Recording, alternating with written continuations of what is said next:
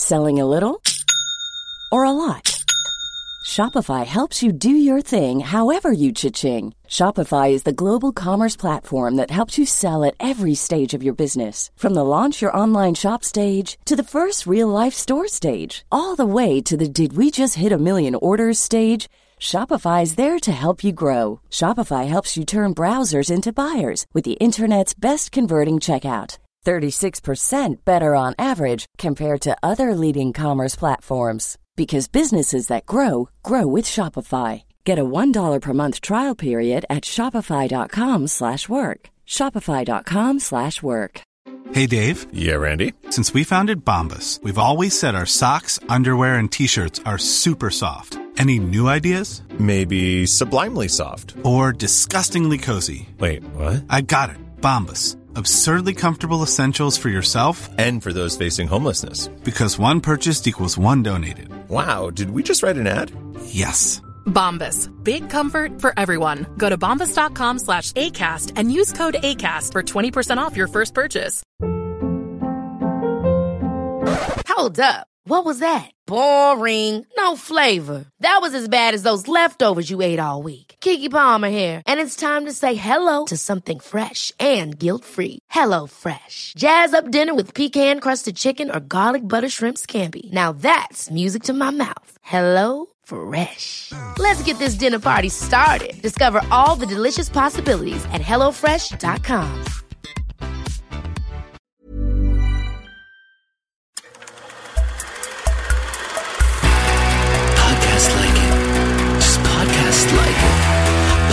Podcast like it's 1999. Podcast like it. You want a podcast like it? Podcast like it's 1999. Podcast like it. Just podcast like it. Podcast like it's 1999. Podcast like it. You want a podcast like it? 1999. Hello and welcome to podcast like it's 1999. I'm your host Phil Iskov, and uh, we don't have Kenny this week, so you know deal with it. But uh, similarly to last time we didn't have Kenny, we have Jan here uh, to talk about uh, kind of the, the the death of Britpop, the Britpop movement, and uh, specifically Blur's album 13, which came out in 1999. Um, Jan, what are sort of just uh, broadly?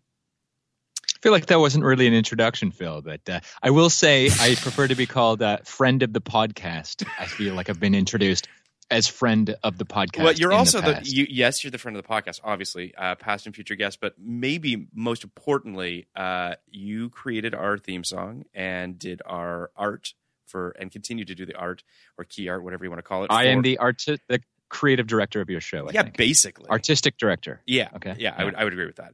Um, yeah, the podcast really wouldn't exist uh, without you. If I if I'm being honest, I think that the theme song and the art and the various things that come with it, I think are very All right, important. you've gone you've gone too far. I think you've recorded like eight.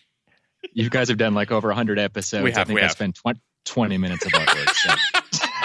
but, But- maybe you're right. but but yeah, I mean, f- fair enough. Uh, so the reason that uh, I wanted to have Jan on for this episode isn't just because Jan is uh, obviously a big fan of of Blur and and Britpop and what have you, but And the podcast. and the podcast. Um, you were uh, the ambassador of Britpop for me, anyway. Um, I didn't really know much about that uh, that genre of music. Uh, it is arguably one of my favorites now, or at least uh, a handful of bands from from that movement are some of my favorite bands. But I didn't really know much about them until uh, I met you in high school.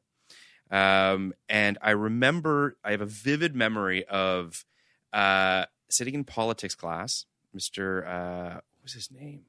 Was it politics? The guy that just like let us play Risk for like three months or yeah, something. yeah, something like that. That's Uh, all we did. Yeah, I remember sitting in that class, and I had my Discman on my like desk. a Greek name. Like a heavy Kutakos, Kutakos, Something like that. something like that. Yeah, I don't know. Uh, and I had my Discman on the desk. He, he offered us a like a party at the end of the year and like basically offered us beer. Like Yeah, it was that super guy weird. Be in jail. He might be. Um, I don't know. But uh, I remember sitting in class. I had my Discman on my desk, and you you tapped it to make me open it to see what I was listening to. Classic yawn, right? Right, already already lording over me, uh, and and he and I opened the the Discman and I had uh, a Blur album. I believe it was their self-titled, if I'm not mistaken. And you were like, "Yeah, I like that one fine." But I prefer their older stuff. And in my head, I was like, I didn't know they had older stuff. Like, I literally didn't know that they had anything prior to that. Uh, and that day, I went to whatever fucking music store it was at the time and bought like all of Blur stuff. Um, so yeah, I just didn't know anything about this really. And I, if I'm being completely honest, I might have even bought the self-titled because of song two, as sad as that is to say. So I just didn't know really anything about this movement at all. Um, and then, you know, you obviously sort of ushered me into that into that world, and and uh, I'm very thankful for it. All right. So this is one of the reasons why I want to have you on, but also because you're a musician. Um, and I wanted to sort of talk about not just Blur's kind of arc, but also just sort of the the, the movement of Britpop, what what all of that sort of meant at the time. Um, it was a big deal, obviously in the UK. It was a pretty big deal in, in the Canada in Canada and the US, but not to the same degree.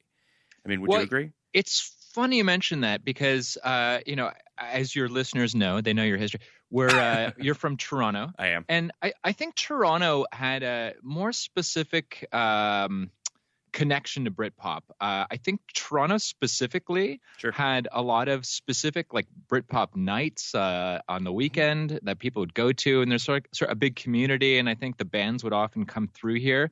Uh, which is not to say that it maybe it didn't have the same vibrancy in like New York and other big cities, uh, but outside of of Britain, I, I think Toronto is truly one of the hotbeds in uh, certainly in the early to mid '90s. Um, you know, and maybe after you know song two and the explosion of sort of Britpop, maybe it was a bit more mainstream. But I think early on, I think Toronto was sort of uh, I don't know. Maybe it wasn't. Uh, No, I mean, I, I, it certainly feels like again from the from the cursory research that I did before this episode, it it, it feels like basically the time span of Britpop is considered to be from '93 to '97. Um, it feels like Blur self-titled is sort of the beginning of the end. It's almost concurrent with "Be Here Now," the Oasis album that was a pretty big flop and was sort of had a very high expectations attached to it. It feels like that was sort of the beginning of the end. Once Blur I- kind of turned their back on it, it kind of went away. Well, it, it's funny that you mentioned that because I was sort of thinking about it in, in the same. I mean, there's no question that Britpop was within the '90s and didn't uh, didn't sort of stray before or after. But I was thinking about that same thing of like what what were the first albums and what were like the last albums and what was the arc. And uh, as you sort of asked me to make some lists, one of Oh, my we'll get to the lists- lists. Oh, we'll get to the lists. and I, I did want to maybe at the early Yes, on yes, do a yes, table of content, Please, table of yeah. contents of lists. Yeah, but yeah. then I'm going to tell you about what I wrote as the four phases of Britpop because I think there's Oh, wow. four distinct phases. Great, fantastic. I But mean, first table of contents. yeah, I mean, basically, I, a lot of lists. uh, I mean, ultimately, we just we're going to talk about the history of Britpop a little bit, and just sort of to give people a, cursory knowledge of of sort of what what this movement was, and then uh, kind of its peak, which really was sort of this the quote unquote battle of Britpop that NME and and various sort of UK magazines sort of built up to be this thing, and then and then its sort of decline and its its ultimate death. I mean, it's it's a brief moment in in a brief sort of genre. Um, starts in the mid '90s, as mentioned, mostly. Well, Phil, we're just. I want to. I'm Yeah. going to get into that. Okay, I want okay, you to tell okay. the people about the lists. I don't. The we- lists. The lists. You just want me to talk about the fact that we're going to do top five lists of. The, okay, Okay. yeah, okay. We're going to do top five Britpop songs. We're going to do top Yeah. five Britpop albums, top five. Blur songs, top Yeah. five Blur albums. Those are going to be the. Those are lists I have. I don't know what And- lists you have. No, that's I followed your list. Great, Good. That- great. That's my list of lists. Great. Also, we obviously need to tie this to your podcast, which is 1999, and spend a bit of time talking Sure. about 13, which came out that year. which we definitely will do. um, so here, here, as far as I'm concerned, are the four phases Please. of Britpop. Bring it. ready? Yeah, and, yeah. and this is this is what you're talking about. yeah, so yeah, yeah. No, it's perfect. It's perfect. Okay. So, though I said Britpop was within the 90s, I would consider there a pre-Britpop period which is essential Okay. for Britpop. Sure. So that would be like 89, 90, 91, Mhm. in which, you know, you have this Manchester music explosion. You have Manchester? Baggy and you Hacienda and all Mhm. this dance club music mixed with, you know, Stone Roses and Sure. Happy Mondays. Right. Uh, and, and Was it not referred to as the Madchester scene? Is that not that is correct. Okay, that, is, that is correct. Okay. And uh, and and a lot of those bands would transition. I mean, Happy Mondays would become Black Grape in sort of that Britpop era, and Mhm. Charlatan certainly would put out some kind of classic Britpoppy albums later. But that's the sort of pre-era, and I'm going to try and link uh, Blur into each of these eras. So pre-Britpop, Blur had released their first album in '91, Leisure, and that's sort of them taking the coattails of this Madchester uh, dance sort of thing. That's them kind of Sure. imitating that. That and that. So again, pre Britpop, but it's a phase of the cycle. Now, also, you mentioned Yep. so Leisure. They did a lot of shit to Damon's voice on Leisure, correct? I mean, was that? It it really doesn't sound like a Blur album. I mean, in terms of like modifications of his actual voice, he doesn't sound like he does in in future albums. Am I am I incorrect in that assessment? I think I was just listening to that album again today, and I I have a feeling that a lot of it is the style of singing. I would think it was Right. like less like punky and aggressive than some of the other stuff. Okay. Uh, I think there's a lot more reverb and, and and because it was influenced by a lot of like shoegaze albums as well. So I think it uh, it it was. Uh, but it, he certainly didn't have the confidence. Uh, I mean, Yeah, I don't yeah. think there was like auto tune back then, so I don't think that was the case. But Okay. uh, It just sounded. It, it just sounded very. He just. I don't know. He sounded like he was like they. It might be what you're saying, which is the way he's actually singing, let alone to as opposed to some sort of, you know, um, augmentation to his voice. But either way, he sounded just different to me. It just didn't. I it doesn't sound like him. I think there's a lot of doubling of his vocals. So Right. like a recording technique would be like singing two or three times the same part to Mhm. create sort of a bigger uh, sound, uh, like Sure. a bigger sonic tone. Sure. Uh, and in doing that, often you have to almost dial back your, uh, your characteristics in your vocal. You want to be as consistent the whole time as possible. So it almost maybe sounds a bit more boring. Sure. I don't know. Did you think Phase that the, that the Oh. Smiths were also part of that uh, sort of preamble to it, or not? No, because they would have even been before that. Okay. I, I, I feel like the so they they're pre Pre your first phase. Okay. fair enough. Fair enough. Okay. Phase two Phase two. then is like early Britpop, and this would like be the era of uh, Blur's second album, Modern Life is Rubbish, and this is sort of uh, this is like the first real phase, I guess, of Britpop, but it's phase two in my hypothetical list here, Okay. in which uh, the birth of Britpop, where it, it's almost like a reaction to what's happening in America. This is like Mhm. post Nirvana, or or like basically at the same time, where bands from Britain, maybe touring in New York, or whatever, aren't Mhm. getting the attention that they want, so that the, they're they're trying to create their own bubble.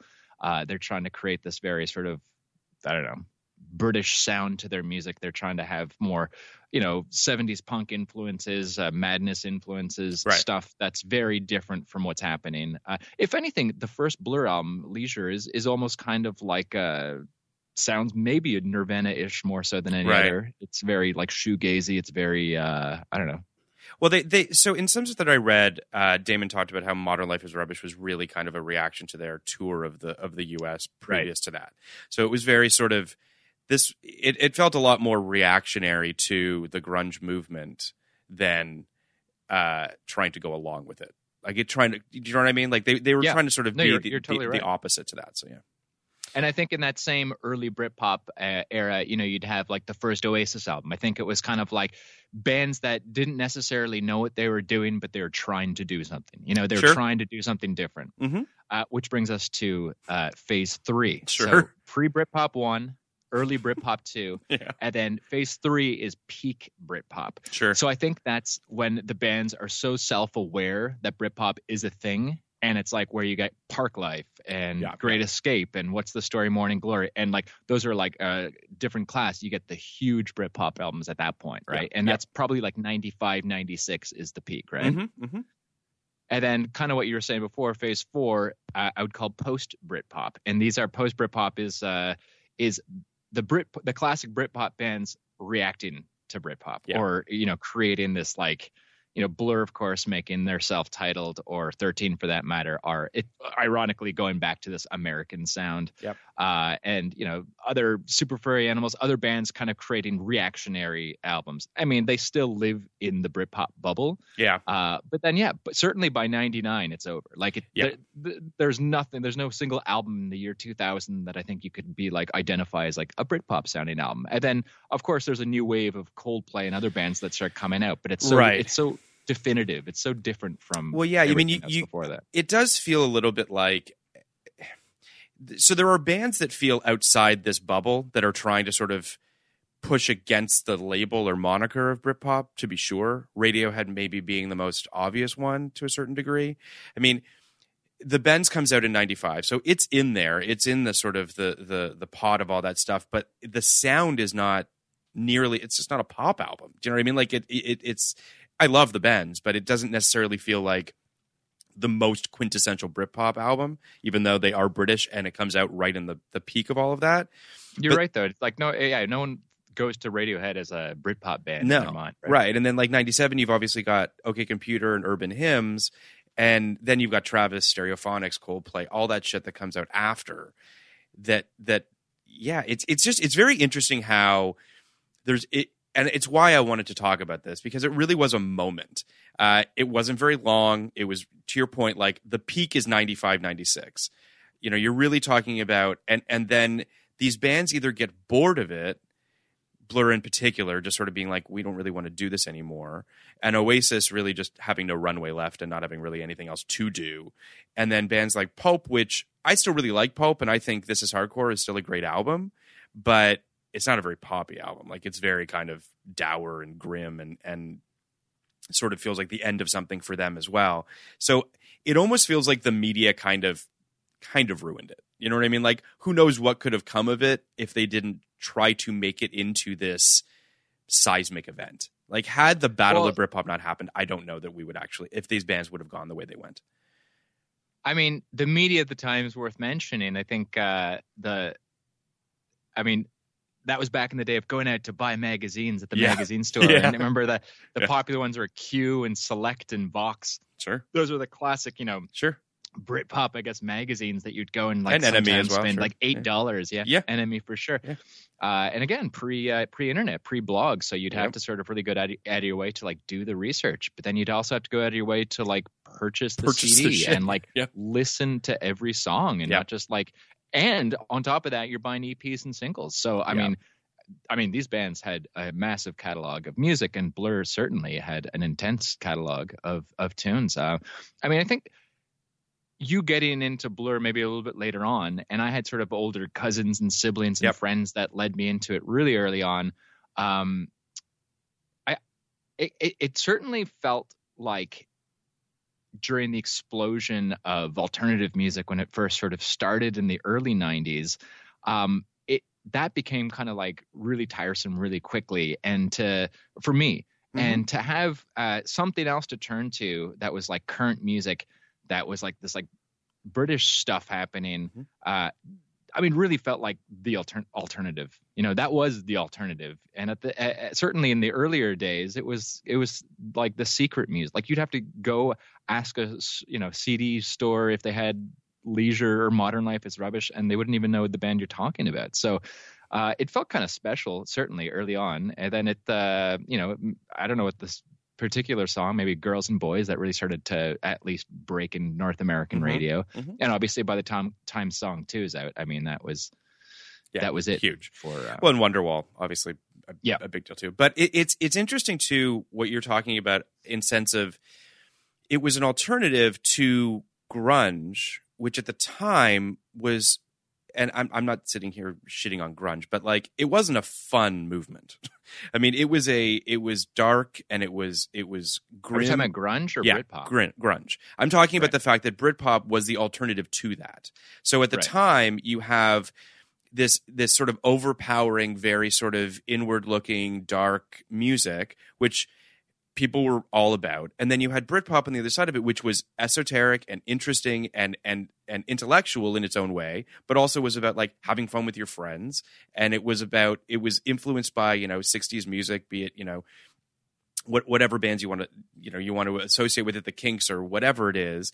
And there's just it's just really interesting that it existed in this moment and that people like yourself and myself, you obviously when you were a little younger than I was, but it, it, it sort of tapped into something which was there can be good fun music. It doesn't necessarily need to be this sort of dark um, confessional kind of what have you when it came to Nirvana or whatever the the sort of grunge bands at the time were. I just think it's I just think it's an interesting sort of uh, flip side to the coin. And and, Well, and- yeah, go ahead. No, I was gonna, for for what you were saying though, the the media is sort of maybe ruining Britpop. Obviously, also the media is the one that created Britpop. Yeah. Uh, is also obviously the ones who created the image that you know became sort of the iconic fashion of going into your like you know dad's closet and finding his old Adidas jacket, or you know, not that my dad was that cool. Actually, he did have a cool Adidas jacket. uh, or or what Yeah. you know. it- It's funny because ultimately they both follow the same '90s trends of vintage clothing shopping with Yeah. both grunge and Britpop. Uh, you know, dis- distorted, overdriven guitars, and I mean, it- aesthetically, if you take a step back, it's kind of the same, really. But Yeah. I know what you're saying in terms of uh, Britpop maybe being a bit more sort of purposely cheeky and fun, and uh, Well, yeah, also just like really use the mod element of it does make it more fashionable. I mean, I don't I don't want to take anything away from uh, you know lumberjackets and baggy, shitty, Right. dirty jeans, but like the grunge movement was not an aesthetically pleasing movement. Um, so there is something to be said for Britpop being just a little cooler in a different way. I don't want to say cooler, but you Yeah. know what I mean, like more fashionable anyway. there was definitely like uh, I guess I think British music. I, I think it sort of took from maybe more uh, musical styles, more references of the past, but they were such also specific niches from like ska to punk Yeah. to like skinhead culture, the good Sure. one. And uh, you know, uh, '60s and and, Yeah. all that stuff. I mean, in Toronto, you and I used to go to this great Saturday every Saturday night in Toronto. Used to rotate around the city, a night called Blow Up, and it, that must have been like the biggest Britpop night outside of England in North or maybe in the world. Uh, you know, and that certainly at its peak. I mean, Yeah. maybe have close to a thousand people showing up to this like uh, bar dancing to to Britpop, but they'd always like kind of separate it. And it was uh, you know, he's become a good friend, uh, DJ Davey Love. Uh, who who kind of created on one floor there was uh, old mod 60s music and the other floor is Britpop. And I think at the time when he first started this night, he was probably started as this mod 60s night, and then Britpop started to emerge, and there's like this new generation of people coming to this night. So you'd have this like hilarious mix of these like old school mods with their scooters and stuff outside, and these like young kids like me who are like, you know, 15, 16, trying to like sneak into a bar to dance Yep. to music that they loved. Uh, and it was a time to be alive. it's pretty i mean it's it's i think that's sort of i mean it's one of the reasons why i want to do this episode is that it, it, it felt really special. I mean again you were you were a part of it uh, long before i was but you know when i was a part of it it did feel like i don't know it just it felt like you were a part of something special that not a ton of people might have known about or or uh, music that maybe not a lot of people knew about. And i don't know it, it just it, it was it just felt really uh, really fun and exciting at a time when um, I thought that music was going through a lot of changes. There was a lot of different types of music. It would ultimately in the 2000s become, you know, fucking Britney Spears and, and the Spice Girls would usher that into a certain degree. Like there was going through a lot of transitions, but uh, it was a nice moment. That 95, 96, 97 moment was really exciting. Now, that being said, Yeah. I think it's also worth mentioning Mm-hmm. that kind of like looking back now, there's like, well, obviously there's a lot of shit bands, uh, but also uh, there's sort of a bit of cringiness looking back at the whole thing now. Mm-hmm. I mean, there's a couple of different ways you could look at it. You could sort of like, well, look at like at Brexit and and and what like that kind of weird national. I'm- Sure. I mean, a the fact that we were being like nationalistic to a country that wasn't ours, whatever. That was one thing. Uh, and not only that, but well, kind of. I, I, don't mean, they did birth Canada, technically. Okay, so yeah, it was a bit of monarchy, sure. Uh, but ob- obviously there was a huge lack of diversity, and Yeah, that yeah, was yeah. uh, it was like a lot of white dudes, you know, complaining about whatever. Yes, and and that's kind of like the kind of factor. Um, I, I, there, I, I will admit there actually were a lot of like women in Britpop, I think, Mm-hmm. uh, but a lack of diversity for sure. So Yeah, it, it yes, no, I would I 100% agree with that. That's actually an interesting uh to tap into sort of um so Hey, it's Danny Pellegrino from Everything Iconic. Ready to upgrade your style game without blowing your budget? Check out Quince. They've got all the good stuff shirts and polos, activewear, and fine leather goods, all at 50 to 80% less than other high end brands. And the best part? They're all about safe, ethical, and responsible manufacturing. Get that luxury vibe without the luxury price tag. Hit up quince.com slash upgrade for free shipping and 365 day returns on your next order. That's quince.com slash upgrade. I'm Sandra, and I'm just the professional your small business was looking for. But you didn't hire me because you didn't use LinkedIn jobs. LinkedIn has professionals you can't find anywhere else, including those who aren't actively looking for a new job but might be open to the perfect role, like me.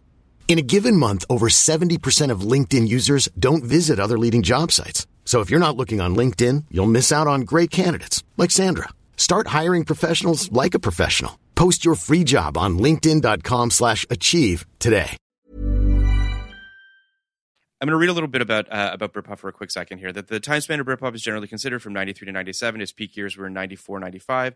Um, while music was the main focus, fashion, art, and politics got involved with Tony Blair and New Labour aligning themselves with the movement, which I think is a part of this too. Which is the the the Blur versus Oasis situation was also was also a uh, geographical one as well, a little bit of this sort of North versus South. There was a little bit of class sort of mixed into it as well, which I think is for interesting sure.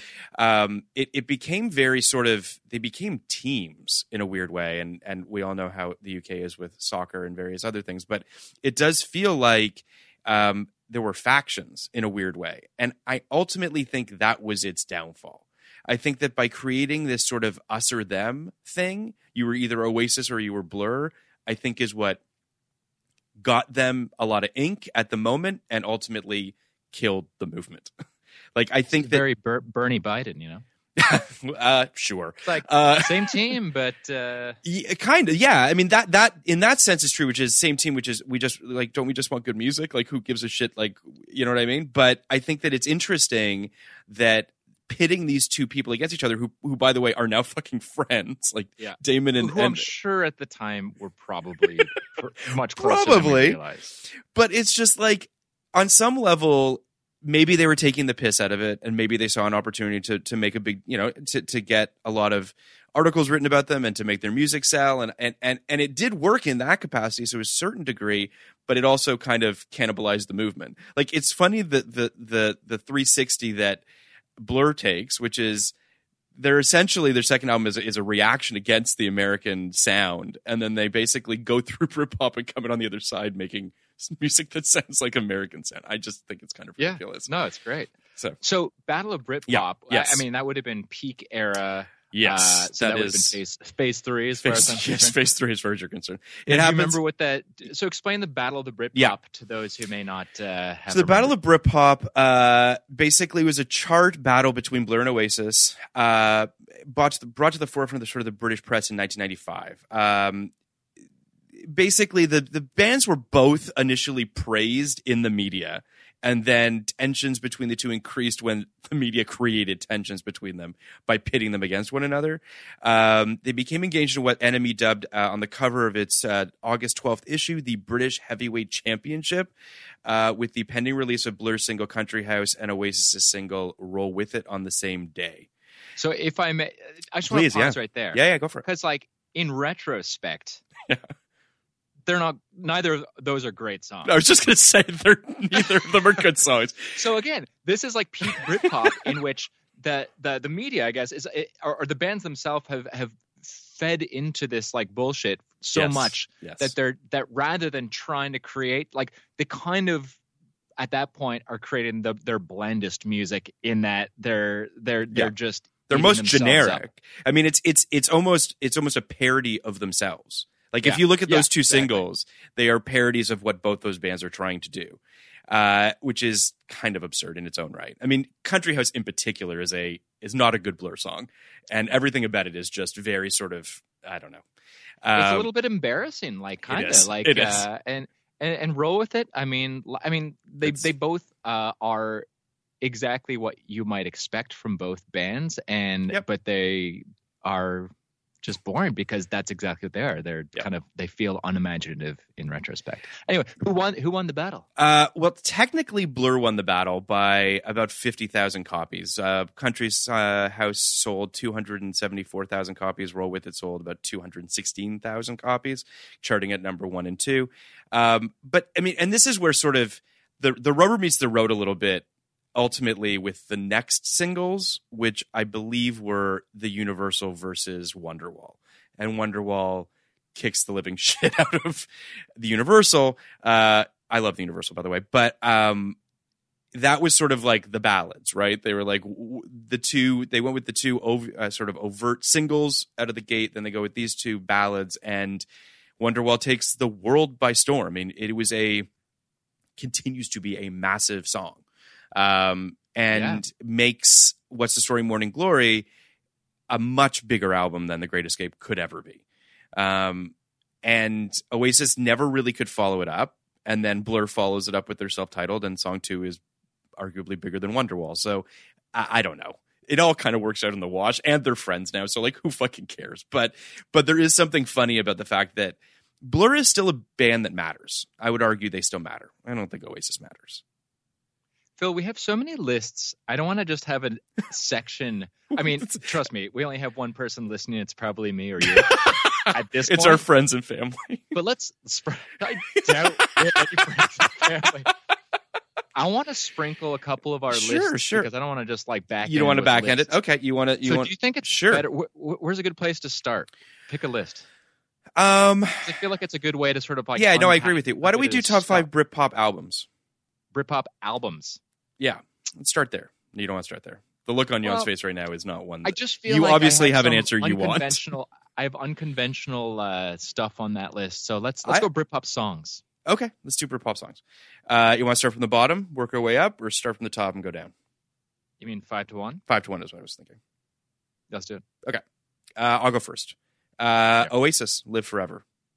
Interesting.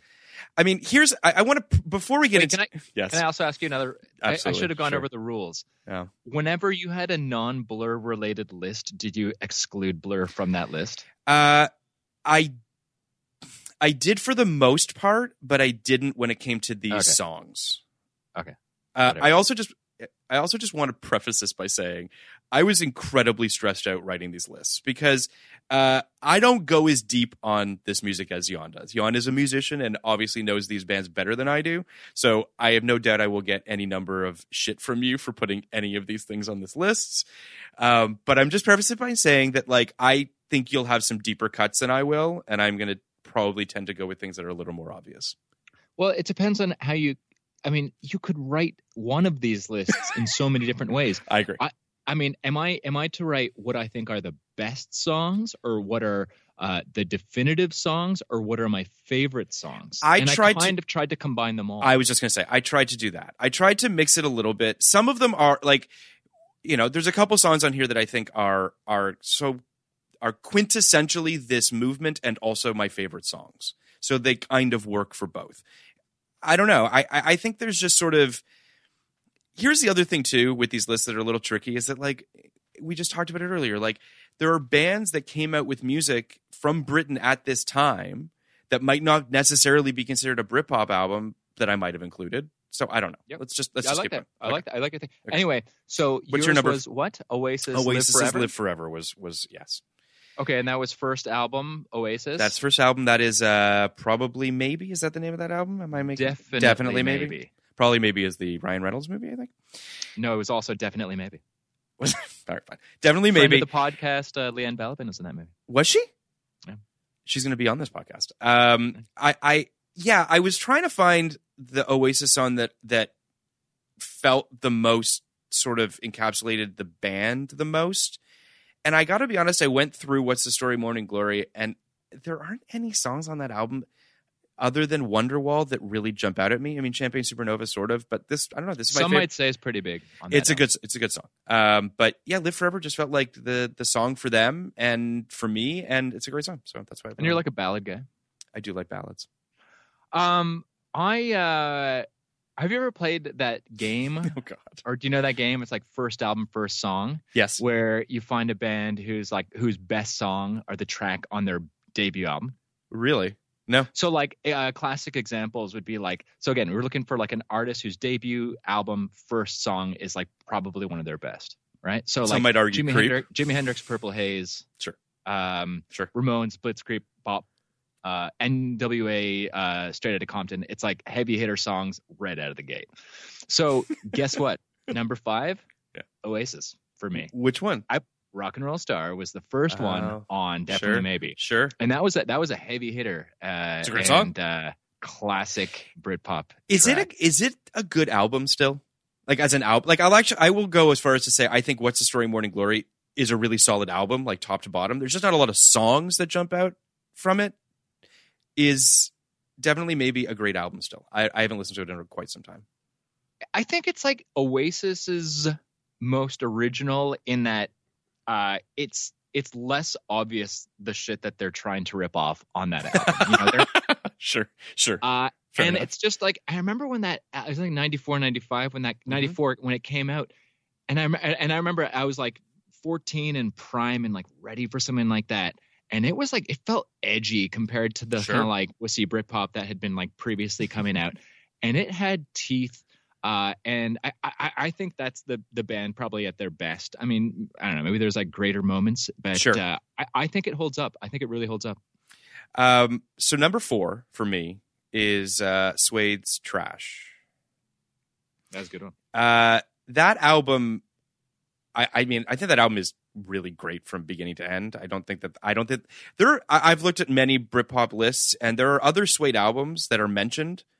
This album never coming up is almost never mentioned in any list. It's always their earlier stuff, which I think is interesting. Um, because I like the earlier stuff just fine, but but that's the album for me for them. Like that's the quintessential Suede album for me anyway. I don't know how you feel about them as a band. Well, we were certainly like I think coming up was like '96, Yeah. and that would be in uh, I guess my phase three, which is Sure. peak Britpop. Sure. So it's like when bands are the most, but we're like, yeah, I think you always have to take into account how old were you? You were 16. Was that was like sure. the perfect age for like a song like that that had like everything that was like great and fun about Britpop. This Yep. band, you know. Um, Yeah, it's a Absolutely. great. It's it's uh, yeah. I uh I, I love that album, and and it's it's it's weird. You uh, actually can't buy that album on iTunes. Um, Interesting. I don't. Yeah, I- there's, certain some- ones that. Are, there's a lot of these like uh, of that era. There's certain like you know you you might find a few albums from a band, but not like one particular one. Like Charlatans, also you Right. can't find telling stories, but you can find almost everything else. It's weird. It's weird. So what's your number four? Uh, I put an Elastica song, Nice. and it was it was not Connection. I put Stutter, which is like Okay. two minutes of pop perfection. Uh, I think originally their single came out like apparently years before the album, which came out in '95. Uh, but the single uh, came out in '93, and they I think they basically only put out one album in like the '90s. I think they had like follow up stuff like way later. Yeah. Uh, but that was you know female fronted uh, band of the era. It's. I mean. I. I mean. I will talk about that album at a later date because it is on one of my lists. But Oh, it, it okay. is a. I mean, I, I think that album is to your point. The the two and a half minutes of pop perfect. Like every song on that album is under three minutes. Uh, it's just. It's just. It's, it's a. It's a fucking great album. And she was so cool. And her and Damon were together for for. It seems during peak Britpop, they were sort of the. It felt like they were the king and queen of it. But you know who like Damon stole her from? Uh, the guy from Suede. Yeah, Brett Anderson from Suede. It's like a perfect segue. um so number three i have a morrissey song um the last of the famous international playboys Huh. i just think it's a great song and it's a song It that, that i immediately associate with with blow up as you were talking about um and and just kind of i don't know it's it's it's i don't particularly particularly love morrissey's output as a solo artist that much or as a human Or, or Yeah. I was gonna or politically. um, but that song is just a great fucking song. What year did that come out? I think it's like I think it's ninety. It's like early, so it might not actually So, I mean- technically be in this movie. Okay. is what you're saying. But maybe you'd bring it up because that would be like if we were a blow up. But there's other That's Britpop nights in Toronto that were very popular. There was Yeah. one that came later called Mod Club. There was one Yeah, called yeah. at the Study Hall Pop Scene. Yep, named. yep. Uh, and they would play these songs, so you just associate them always with the Britpop. And Yeah. uh, Phil, look it up. Uh, what, what, I what think year to come I think it's ninety. Um, but you can you you've got a computer in front of you. 89, man. Oh wow. Okay, well there you go. So it's not. I mean, yeah. I guess technically it's not a Britpop song, but it might have influenced Britpop. So there you go. Oh, for sure. But it was definitely definitely part of the uh, the bigger picture. We're Yeah. in number three. We're uh, yeah, you're number three. All right. Um, I put a Supergrass song for number three, Mm-hmm. and uh, I picked uh, a song that is one of my personal favorites of the band, not from my favorite album, and not from my. It's it stands out on its own. I don't know if you remember Richard III. It's like a very heavy hitting. I don't know that song that well. My apologies. Uh, it was off of 97's In It for the Money, heavy as fuck. The band has aged so well. Uh, you can listen to any of those albums and they sound perfect still. Uh, there's a Yeah. theremin solo in Richard the Third. So They I never. I feel like they never really got their due. Am I crazy? Like I think that they are a, a unbelievably solid band. Like that whole discography is filled with great shit. Yeah. And it feels like they never fully got. They had what was it? Um, on the stereo. Uh, that that was a pretty big single. Remember off their self-titled. pumping off the stereo. Yeah, that was a pretty Pump- big single. Pumping on your I stereo. uh, it's funny. I I was uh, a few years back. Stereogum. I pulled it up recently. Uh, put uh, put out this uh, article called "Caught by the Fuzz: A Look Back at Britpop's B List." And Oh, uh, and it just sort of like, and of course, it's like the title itself is a reference to Supergrass, cut by the sure, sure. Buzz. Uh, w- you know what? We'll link it with the uh, the podcast. Can we Mm. do that? Can we link stuff? Somewhere? Sure, you can do. Yeah, whatever Okay. you want.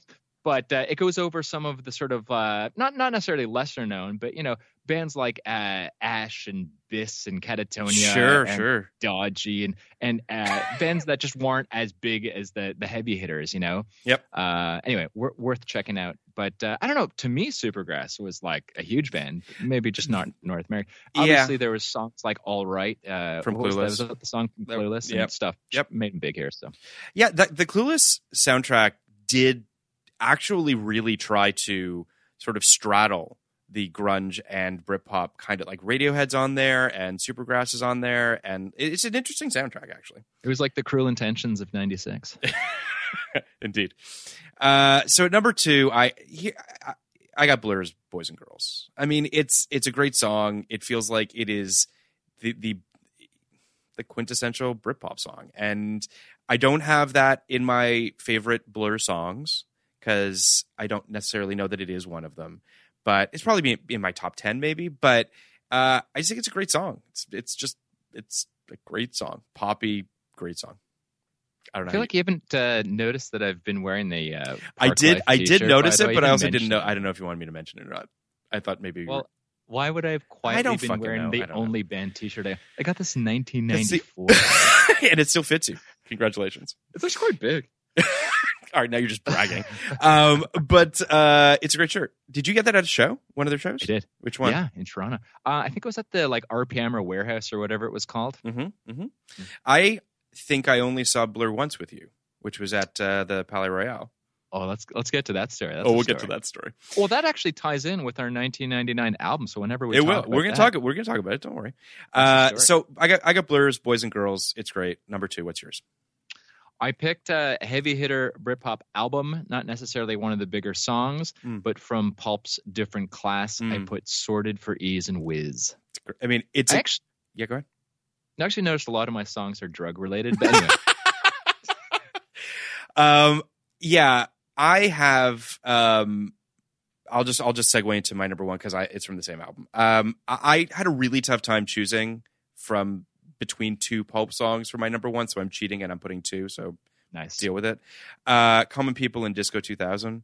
Um, are Those are the heavy hitters Those that are I was sort of yeah. avoiding. Not on No, I know they get- yeah. Obviously, they're perfect songs. they're they are truly perfect songs. Um, Pitchfork did a uh, best Britpop songs of all time, and number one they had a Common People. It feels like Common People is the one that everyone points to. Uh, I love it. I love the music video of him in that fucking weird, surreal supermarket. It's great. Uh, it is everything that Pulp is. Like it's a culmination of that band. It's a culmination of that movement, um, and it has something to say about class and the various. Like it's it's a great song.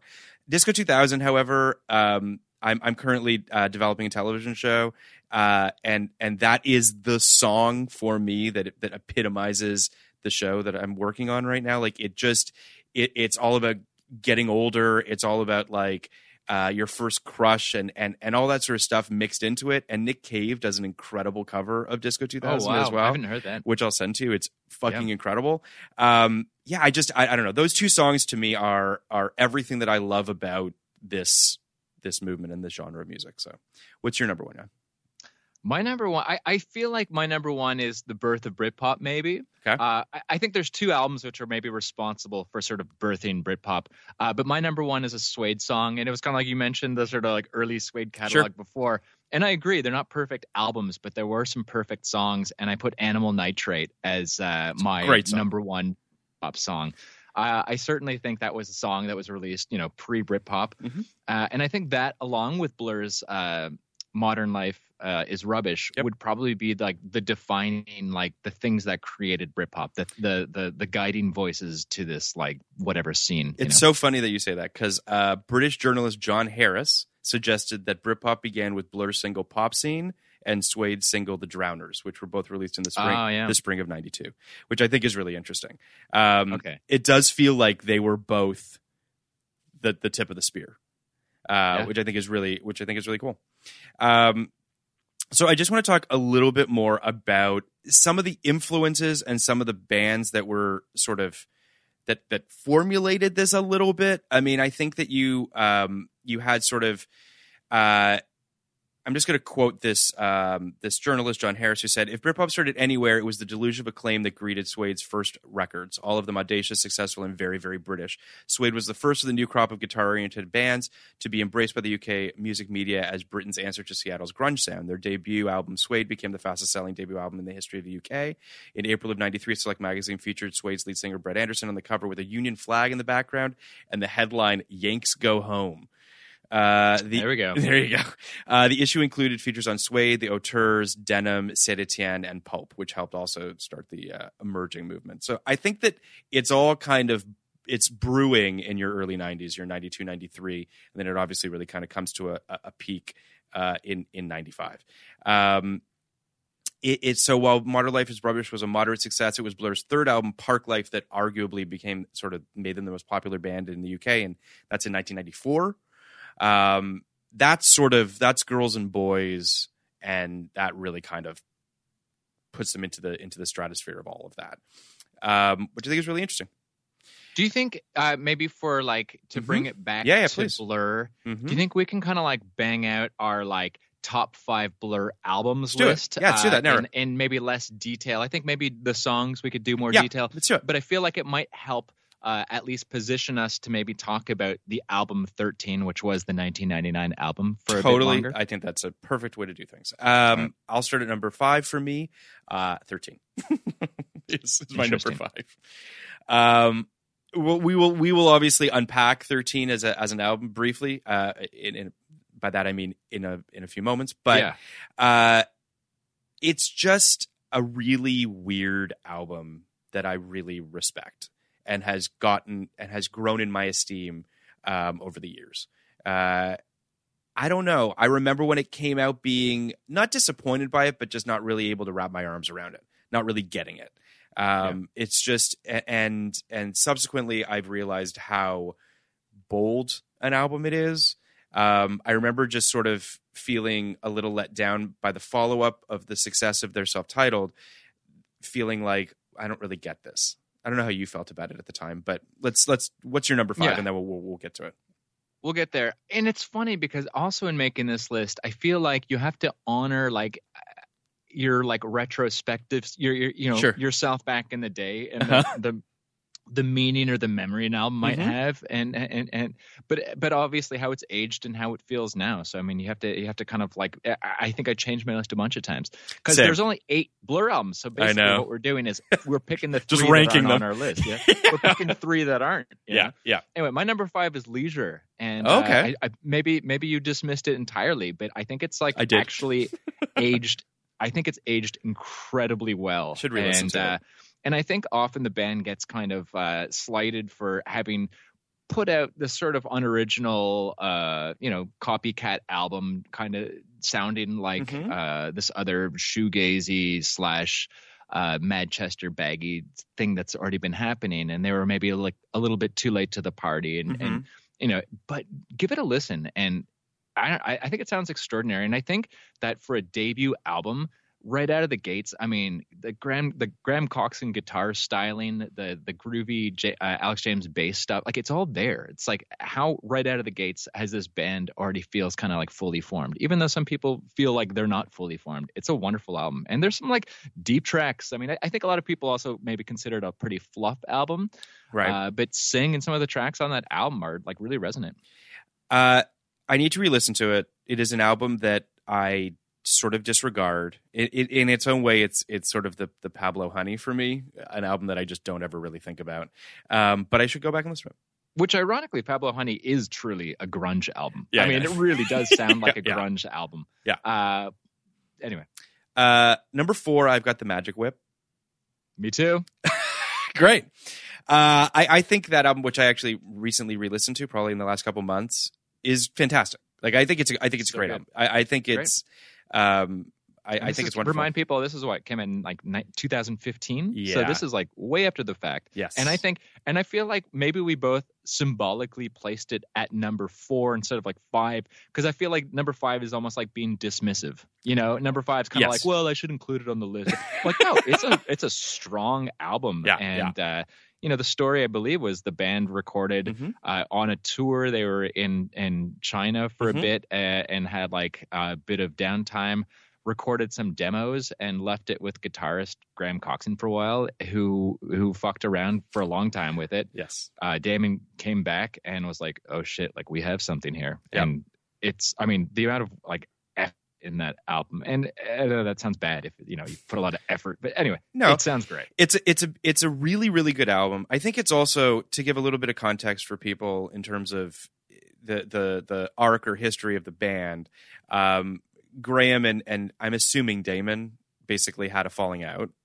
Um, Graham sort of went off and tried to have a solo career. Um, and uh, Try to, he did. you know what I mean. Um.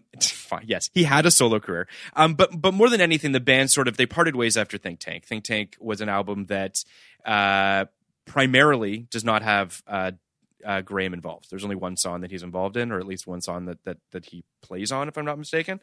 And uh, it seemed like the band was done. It, it for all intents and purposes, everyone was like they're done.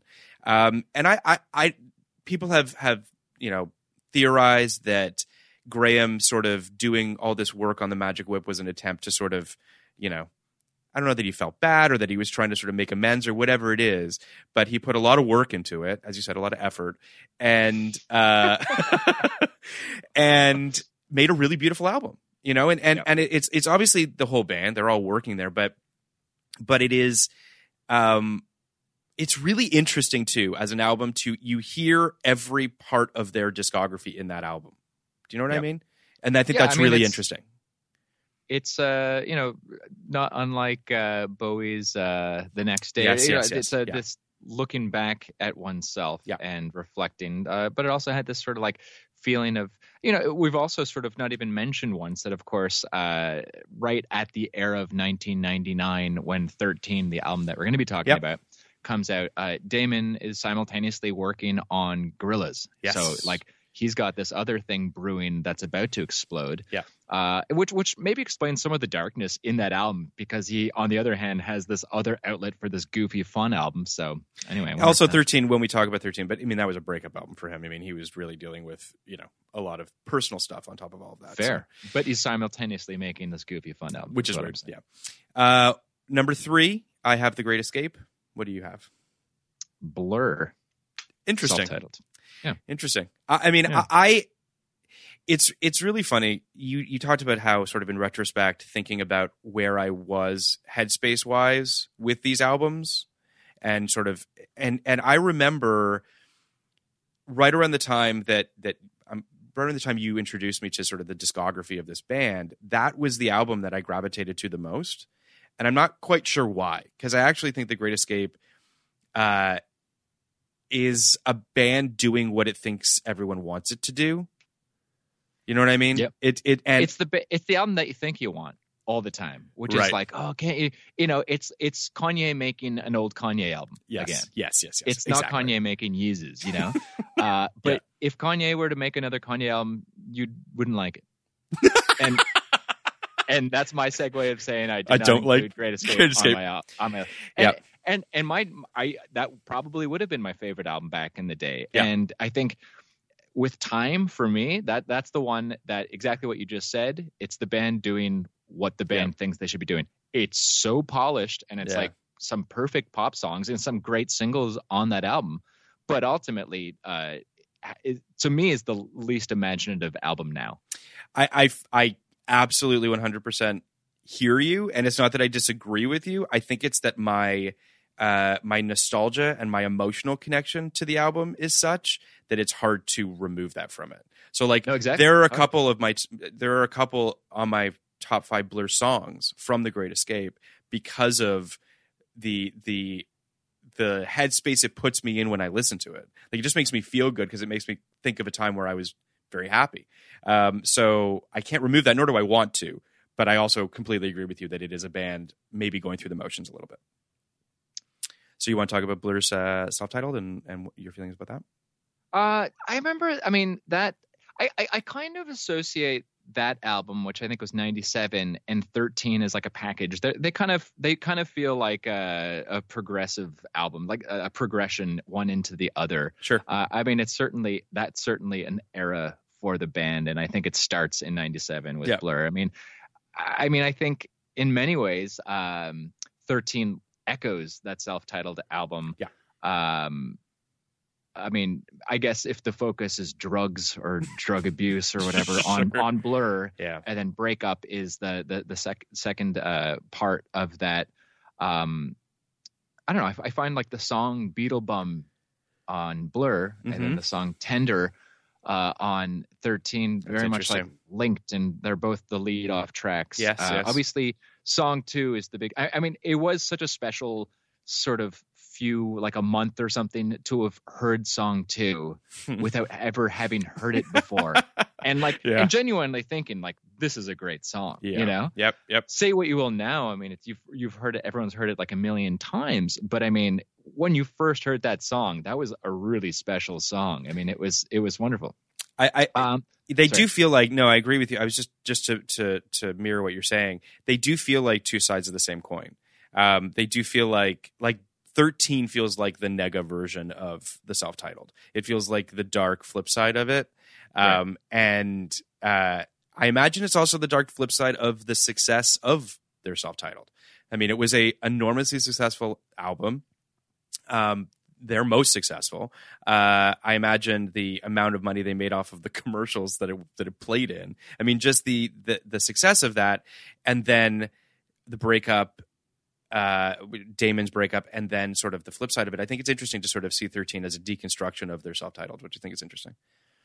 Uh, yeah. I mean, so, I mean, some of my favorite so, some of my favorite songs, which I would bang off, and then later I will reveal that none of them are actually on my favorite Blur song uh, Okay. list. It doesn't make any sense. But just looking, you know, look inside America. Yes, Uh, yes. Song two. I mean, these are all reflections of of Britpop uh, or what how Britpop was birthed, uh, which Sure. was America. Yep. Uh, Country Sad Ballad Man. I mean, it's Great it's, song. Uh, and this is certainly in the phase four in my four phase cycle of the Britpop era. This is the the post Britpop. I mean, this is where Blur's post Britpop Mhm. begins for Mhm. sure. A hundred percent. Uh, are we down to We're number, number two. Number two. I haven't done two yet. Have you done two? No. Uh, I have Parklife at number two. Twins. uh, I think Parklife is um, just. I, I think what I like the most about Parklife. as opposed to like putting it next to Great Escape. Parklife has a lot more variation. It feels like they're doing a lot of different things in Parklife.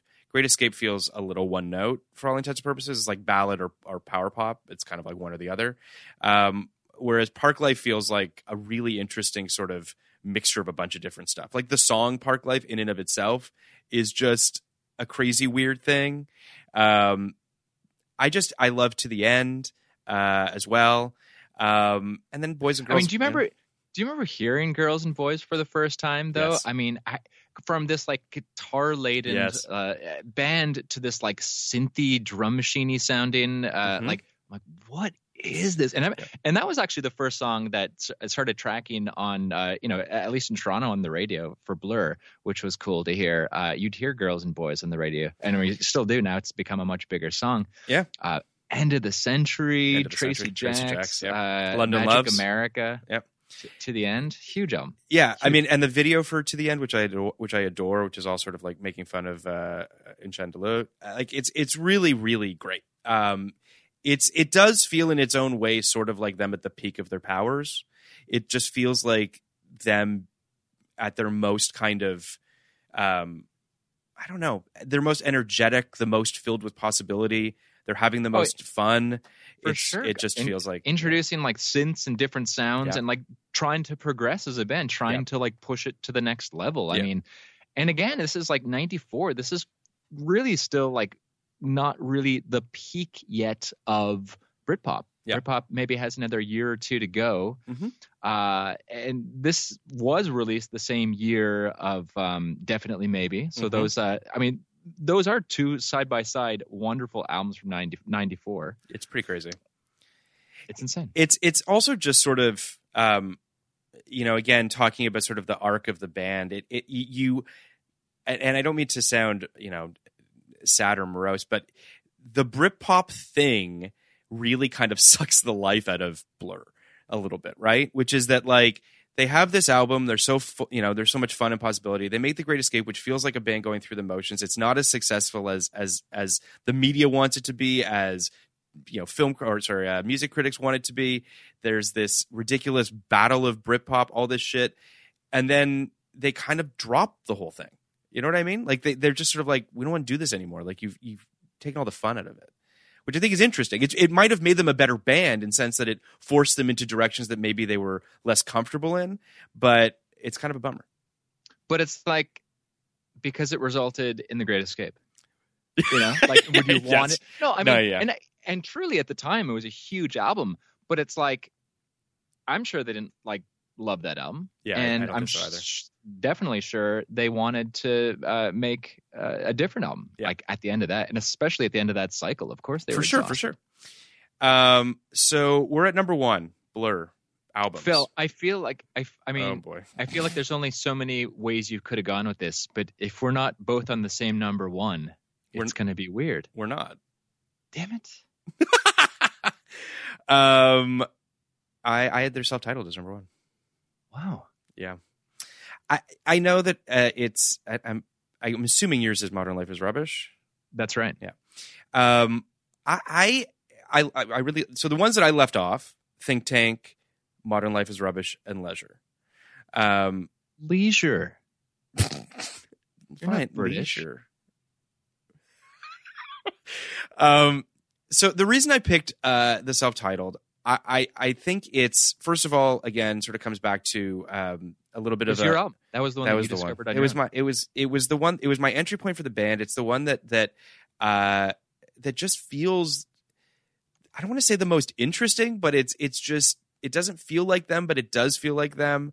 Uh it's got some just tremendous songs on it and I don't know. It's just I I, I just I, I really love it. I, I think it's it might not be the quintessential Blur Band album, which I think is probably Parklife, but I just I I think it's uh I don't know. I love it.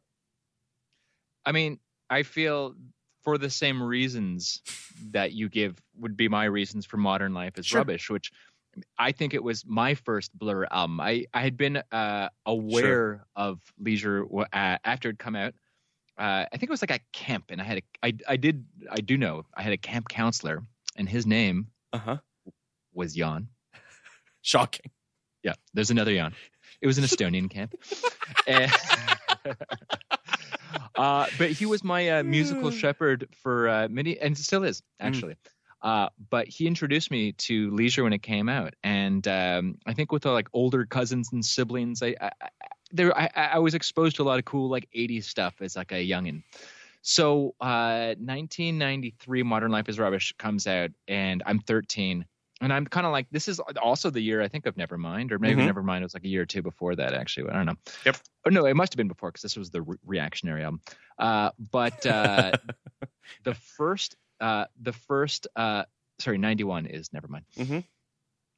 It's the first uh, show I go see is Blur. Really? And only because they happen to be playing in Estonia while I'm there on a family trip in weird. 1993. I'm too young to go to like a, maybe a concert by myself. I had an older cousin, Dina, Tina, in Estonia that brought me. There's like they're playing at a festival called Rock Summer, and they were playing actually on the side stage. It wasn't even like the main stage, uh, and it's right before Modern Life is Rubbish is about to come out, and uh, I see them like as this 13 year old kid playing these songs that I've never heard, and I love Leisure already. So that was my um, and uh, you know that they're kind of dressed up like in suits as mods, uh, and it was just like the most amazing experience. That sounds awesome. I mean, it's I I, I only saw I've seen Blur three times, uh, and um, this feels like as good a time as any to talk about uh, the Palais Royale show and and sort of fold this into thirteen. Well, yeah, because this leads us into 13. yeah, yeah. Uh, but uh, I've seen them. I saw them once at the warehouse for Think Tank without Graham, and it was weird. It wasn't very good. Um, saw them at uh, the Hollywood Bowl recently here in LA um, with the whole band for Magic Whip, and a tremendous show, just unbelievable. Um, they got uh, who was it that, that they brought on to do? Oh, it was uh, Fred Armisen did uh, did Parklife Oh, with them, which was great. That's great. Um, but uh, in '99, we went to see them at the Palais Royale.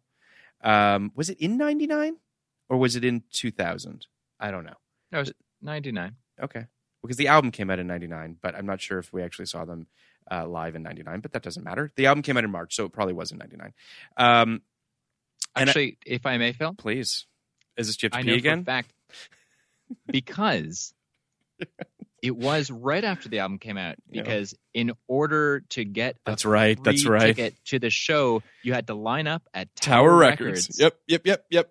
And the first like hundred people or whatever that bought amazing. the CD would get a wristband Yep, to go see the free show. Mhm. So, Phil, I, feel like you forgot this part of No, the no, story. no. I remember this part of the story vividly so we because were I with felt another. bad. We were with a friend of the podcast, uh, Simon, Mhm. myself, Past We- and we future at your- guest. Yep.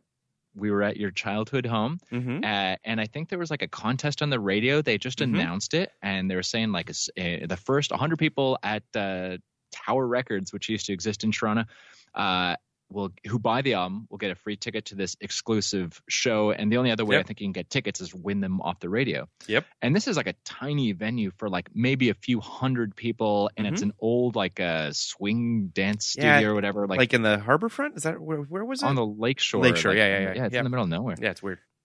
And so Simon was sleeping over. I think I went Yes, home yes. and I was like, let's just get there as early as possible. And I think you guys didn't even go to bed. We didn't go to bed.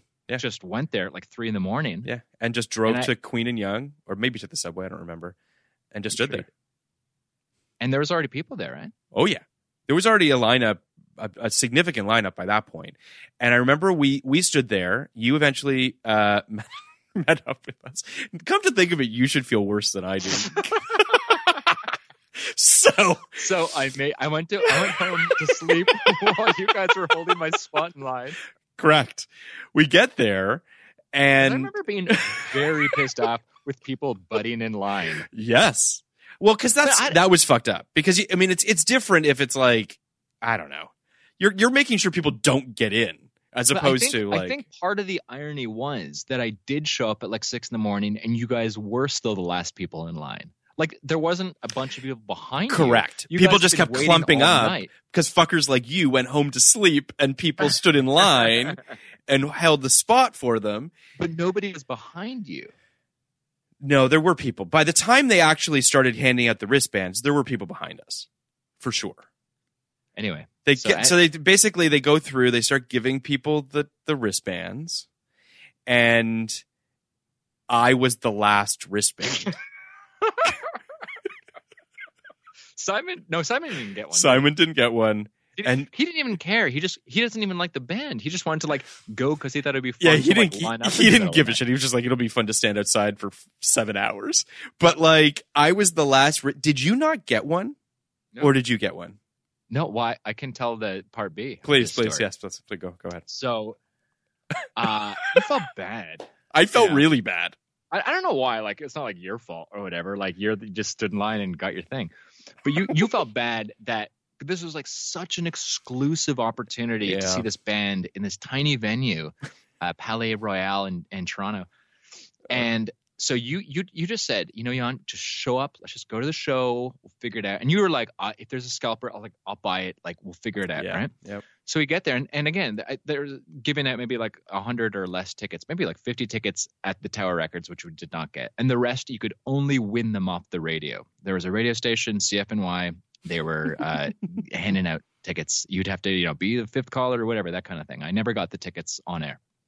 So Phil's just like show up. So Palais Royale is also pretty remote uh, in in Toronto. It's not like part of the downtown core. It's kind of like in the West End. You really have to like trek to get there. So we went there, and because a lot of people did win tickets, a lot of people maybe weren't the biggest fans and didn't really give a shit because it's not like they went out and spent a lot of money on these tickets. They all got them for free. hmm So there was like a whole, a whole bunch of scalpers uh, outside, and they were offering like top dollar. As soon as anyone would even walk towards the venue, they just started offering money. They wanted to buy as many tickets as possible because there was clearly people like me who were just wanted in real bad. Sure. So, um, so they uh, this this keeps on happening, and you but they're not selling them back. They're basically they're trying to create this like supply and demand chain. They're trying to create a hype for these tickets. Yep. Uh, and and at some point they're hoping to sell them each for like hundreds of dollars to like raving lunatics like me. so the venue sees that this is happening and a representative from the uh, radio station uh, who was i remember dave bookman who actually unfortunately just died uh, rest in peace. But he came out and and witnessed this whole situation. And then there was a i guess discussion in the background where they say well fuck it. Why are why are there all these scalpers and why are there all these people that are are basically being held out? Let's just open the door and I think maybe I think maybe it was like twenty bucks at the door. They just like let everyone in and Mhm. totally fucked over the scalpers. So these scalpers were at like thousands of dollars. Like, I totally forgot insane. that. I completely forgot that that happened. And it, and we so we both got We both got in. Um, magical show. it was a magical show. They played the album from back to front, and then they came out for like an encore, and they sang "Pop Scene" and "Song Two, and that was it, or Oh, something that like it, that. eh? It was. I, it felt like they played, which it was fine, but like you kind of, I don't know. It was. You kind of wish that they played some more cuts off of their pretty deep discography, but I mean, it is what it is. I wonder if because it was like a radio, sh- maybe it was like a promo I think show. that's and why. Getting paid Yeah. top dollar or whatever. I think it was something like that. So let's talk about let's talk about Yeah. thirteen. Okay, Yeah. thirteen uh, was released on March fifteenth, nineteen ninety nine. It was recorded uh, from June to October of ninety eight uh, in Reykjavik and in London. Um, William Orbit produced it. I believe it's the only album of theirs he's produced, if I'm not mistaken. Maybe I'm wrong. yeah, that's that was like that was so ninety nine to have Yes. like William Orbit. produ- he did the Madonna Ray of Light, right? Just, okay. yeah, he So was like having a moment in the in the late Yeah. nineties. Yeah. Um, it had three singles: uh, "Tender," which was released on February twenty second, ninety nine; "Coffee and TV," which came out in June of ninety nine; and "No Distance Left to Run," which came out in November of ninety nine. Um, talk about three very different songs. Uh, you know, I think that.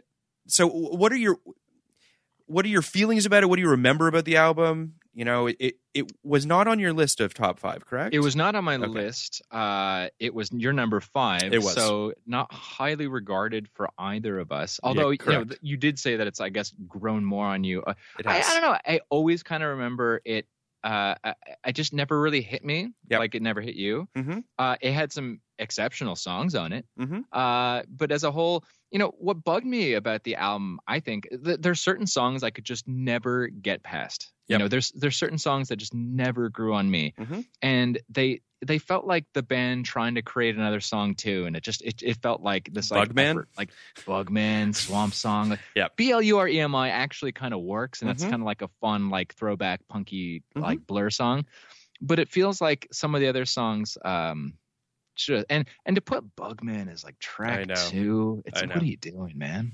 Well, Right I'll, after Tender, I'll say this. I think that I agree with everything you're saying. Um, it, it's a it's a weird album. It feels like a band that that isn't entirely sure what the next step is. It feels a little bit of like a stutter step in just in terms of uh, growth as a band.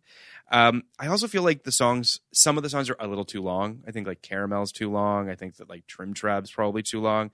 Like these songs eclipse seven minutes. I mean, most of the songs are. I mean, you've got Coffee and TV at just under six minutes. Like these are long songs, um, which also kind of tests could test your patience. I imagine, um, but I really think, I mean, Coffee and TV is, you know, spoiler, is on my top five favorite Blur songs. I, I really do love that song, um, and it, it it is certainly a highlight of this of this album, um, and it's on the Cruel Intention soundtrack. Um, but I, I think that as an album, I just respect how messy and weird it is. I don't know. I I, I don't necessarily think it's. Uh, I don't know. Like I, I I would argue that it's probably not an album that if you don't really like Blur, you're gonna like it. Like that's probably the thing about why this album wasn't successful, right? You've got song two, you've got this enormously successful self-titled album, and then this is their follow-up, and people are like, "What the fuck is this? Like, what am I supposed to do with this?" There's, there's just, it just, it really doesn't feel like it has any singles. Bugman wasn't even a single, ironically. like, Yeah. you would think that that would have just been their first single. I don't like the song. Very, I mean, it's just a no. You know, the album doesn't have much of a flow. It How do you go from Tender to Bugman to Coffee and TV? I, Yeah. I don't know. yeah, Tender's a I mean, great co- track though. Coffee and TV, uh, you know, also uh, worth noting that that's like a heavy Graham Coxon Yes, song, and that's him Yep. singing the song. Most Yep. people don't realize. Uh, and even uh, Graham singing uh, much of Tender. Uh, Yep. I mean, his vocals are coming through on this album. It kind of feels like the the best parts of this album are thanks to Graham, not Damon. I agree. Uh, maybe the saddest parts are thanks to Damon. I Uh, do. li- 1992 is a standout track. It's a great track. me, a great and uh, I don't know if you know the story behind that. I it don't. was uh, it had it was a song that had actually originally been recorded as a demo in '92, and it was like truly like a lost song that I guess through the process of this album making uh, Damon found. Uh, and I mean, if you listen to it and just have that in mind, I mean, definitely feels like part of that, like, um, yeah, I guess what would have been modern life songwriting era. Mhm, mhm. Uh, uh, and it's it has such a throwback feel to it, uh, and I think they kind of recorded it the same way too, with like that sort of dryness and stuff. Um, Yeah, it's Yeah. it's it's a really no beautiful distance song. left to run is also to me it's it's kind of like the swan song of the band you know it's kind of like that's it i mean it's a breakup song mm-hmm. um uh, but it you know as much as it is about uh damon and justin's breakup uh it's it's like it sounds like graham and damon breaking up you know and it, It sounds does. like there's this like beautiful guitar line sweeping through like clearly sweeping through the entire song along with damon's vocals and it just sounds like a conversation between those two things um and the Totally. looseness of that is so refreshing i do appreciate some of the looseness on the album which you're so used to most blur albums having this like sort of fine-tuned uh you know sound so that's kind of cool Yeah, I mean, I I really love No Distance Left to Run, and I agree with you. It does feel like um, No Distance Left to Run and uh, Battery in your, Battery in Your Leg feel like those are the two. That's the end of the band. I feel like those are the two songs where Yep. you're really feeling uh, Damon and Graham basically saying goodbye to each other. Um, it's the end of the millennium yes. millennium millennium millennium I also do you remember the the music video for No Distance Left to Run? It's a great video. Uh, the the night vision of them all sleeping, super weird, Yeah. but Yeah. kind of cool at the same time. I think that this just this album just sort of feels like them just doing a bunch of stuff. Like it's sort of a throwing spaghetti against a wall kind of thing. It doesn't totally all mesh together particularly well. Um, but like there's I, I think Battle's a really interesting song. Uh again, doesn't sound like a blur song really. I mean, I don't even really know what it what it's doing, but I'm kind of interested into it in it. it also feels a little bit like you were talking about the Gorillaz com- uh, comparison or, or that it's happening at the same time which i think is also really interesting you can sense the sort of electronic component like battle to me feels like it could have been a gorilla song um, which i think is sort of interesting uh, yeah i don't know and caramel as well like it's a lot of it feels like they're experimenting with Damon's voice a little bit too. Like they're doing a bunch of like weird electronic shit to it at times, which is interesting. Um, yeah, I mean, I don't know. It's as we talk about the album, I find it hard to defend why it's my number five. I, I, I, it's that's the truth. Uh, but yeah, I don't know. It's like it, I'm sort of in my head thinking, yeah, but do I like it less than uh than Modern Life or Leisure or Think Tank. And I'm like, no, I, I don't. I, I like it more than those. So that's kind of why it's number five. But I'm not going to sit here and like really ride for it because I can't really say that it holds together particularly well or that it's like some also like the, the album cover is so fucking ugly Oh, it's like this worst. weird That lens flare. What's with the- the, painting? And there's like a lens flare. it's I and, and it's like, pixelated because it's all like done digitally as Oh. well it's it's a fucking hideous album cover I'm sure there's some great story about how it was like a gift to Damon from Justin or something. I'm some sure, shit like that yeah It's bad. it's bad man. it's bad um but you know it's it's it's an interesting thing it's an interesting relic and it's also you know we obviously on you came on for we talked about soundtracks um and and uh and kenny and i did an episode about you know specifically our favorite songs of 1999 um but 99 kind of a bit of a wasteland when it comes to albums like really really great albums right. um and this is one of them i think one of the better albums of 99 or at least that i still listen to but the least greatest from this band. yes exactly exactly Which, but you know what? I will say, if you look at if you look online at other people's like definitive or top blur list. this Sure. actually ranks pretty high on most people's lists. So it does Uh, you know, just because it's not our favorite, I think a lot of people hold this uh, uh, Pretty in high. high regard. Yeah. And maybe artistically or whatever, this is like maybe they've peaked or something. But Yeah. you know, Well, looking, I'm, I'm looking at the Wikipedia page right now of the accolades that this album got, and it got a fair amount of them. It was nominated uh, for Album of the Year for the NME Awards, losing to the Soft Bulletin by the Flaming Lips, which is totally fair. Um, you know, it was number ten on Pitchfork's Albums of the Year. It was number three on Rolling Stone's Albums of the Year. You know, this was it was number two Melody Maker. The UK was kinder to it probably than the US was, but still, like it's it's just interesting. You know, I think that. I think people probably saw this album in in the in the sort of the fallout of the success of of their, of their self titled and you know what have you, and we're sort of like, well, it's a new Blur album, so we'll take what we can get, and Yeah. there's some good shit here, so whatever.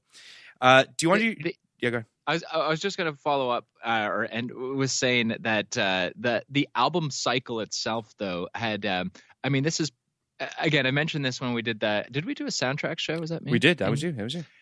and um, I think this was the last year I was like definitely buying up CDs I think 2000 Yes. maybe maybe one or two right but yes. this was like when I was still kind of thirsty for uh, you know and this album cycle had a lot of singles and EPs and Mhm. remix albums and stuff it did. and I remember so. one one that was really cool, uh, and I'll send it to you, and maybe you post it later. Yeah. Uh, Cornelius, the Japanese artist, did Mhm. uh, a tender remix, and it's just like cut up the acoustic guitars, and and, and, it's, it, and it's such a like a made it into such a whimsical, delightful song, uh, but you know, not making it sound like shit. Like it, Yeah, it, yeah. it was really well done.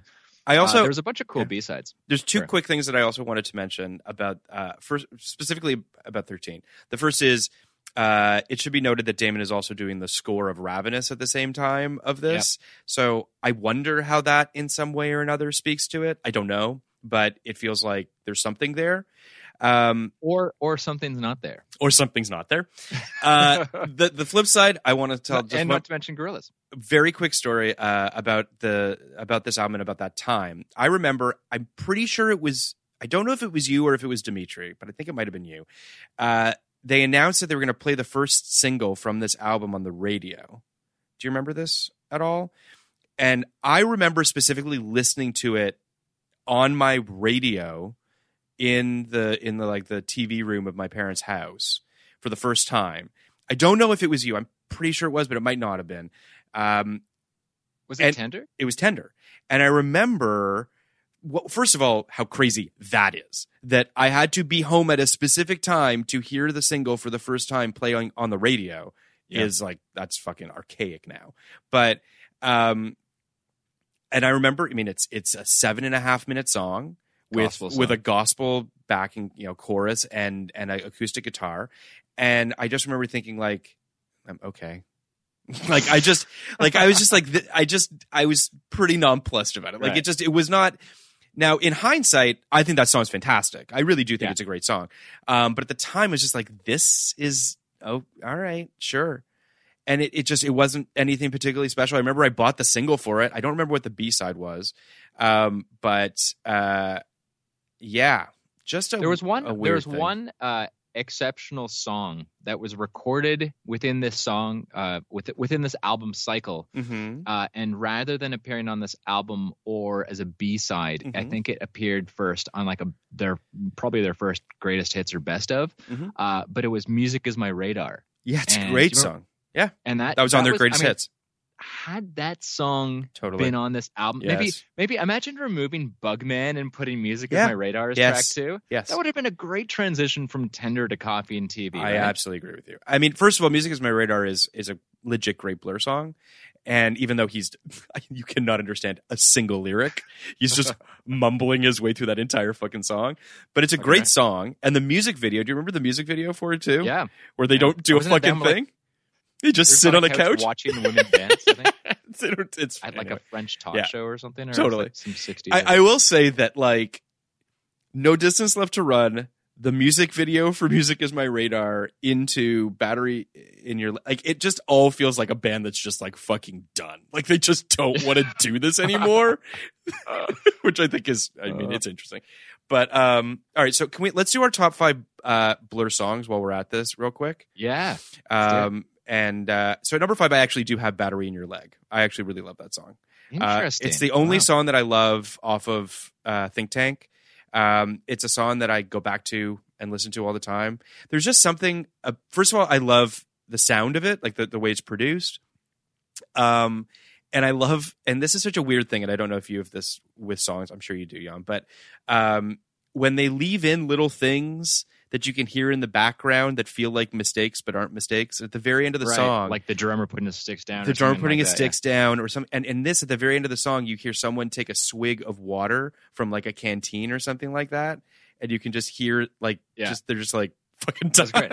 but That's it's it's it's great I, I really love that song um and i think part of it also up until we got the magic whip it felt like the last song we were ever going to get from blur and it felt like a nice end you know um it was a song obviously they did with damon and it was just like maybe this is the maybe this is just the end of this band Do you mean Um, Graham? yeah, sorry.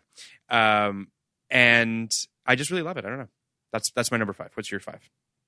My number five, uh, Damon has referred to this before as the first Gorillaz song, actually. Okay, Uh, and it came out on the self-titled album, and it's "On Your Own." it's a great song.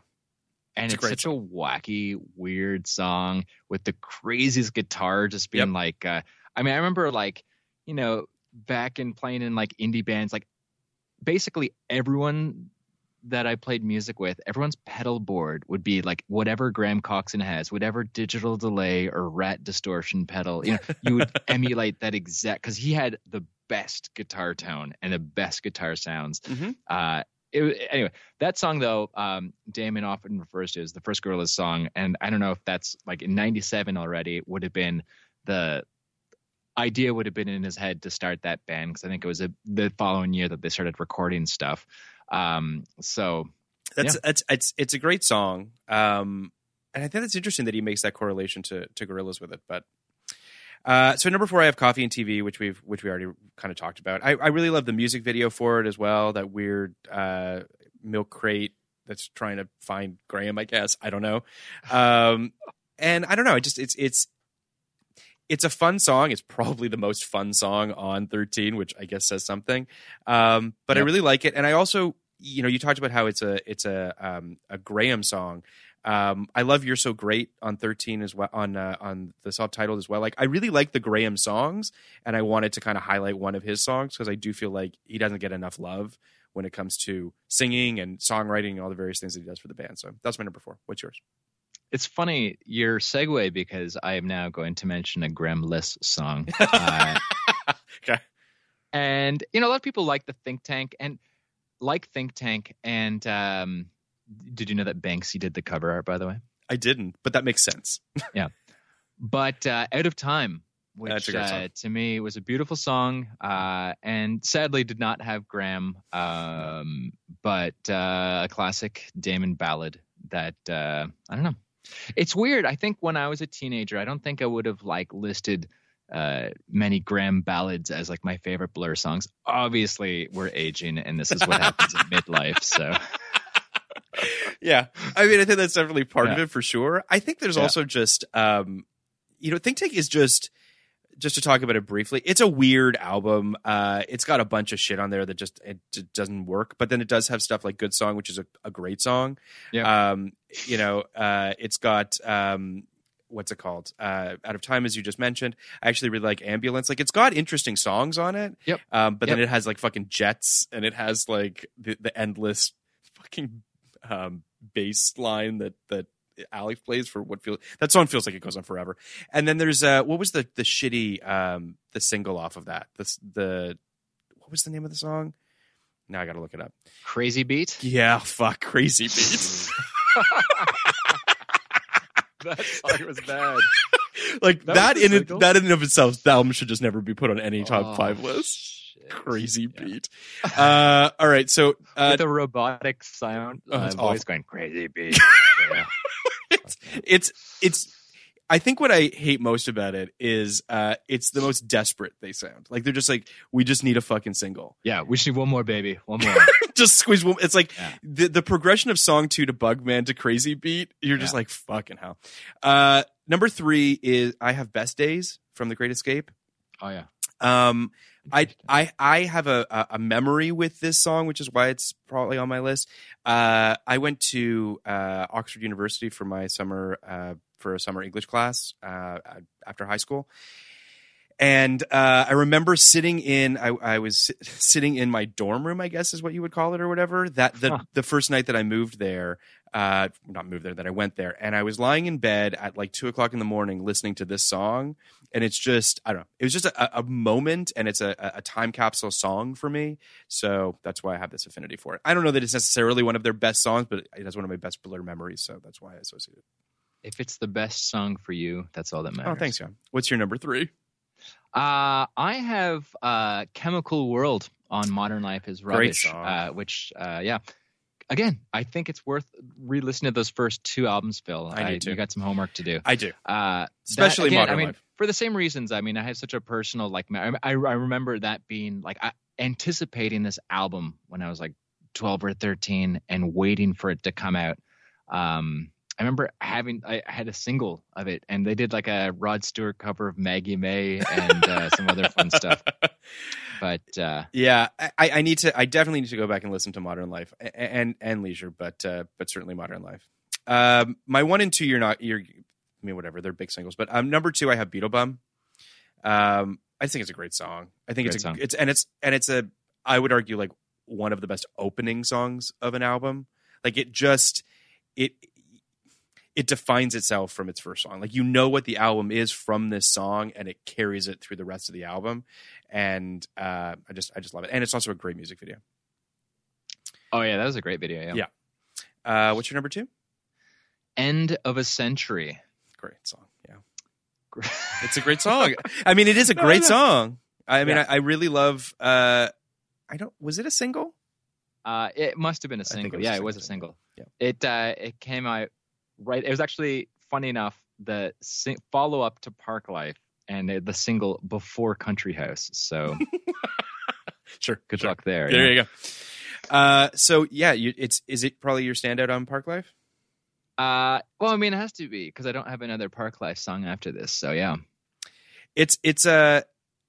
it's Again, really- yeah. probably not a song that I would have picked as a teenager as my favorite Blur song. I, I also feel like, and and this might sound really stupid, so forgive me, but Parklife also feels like the most.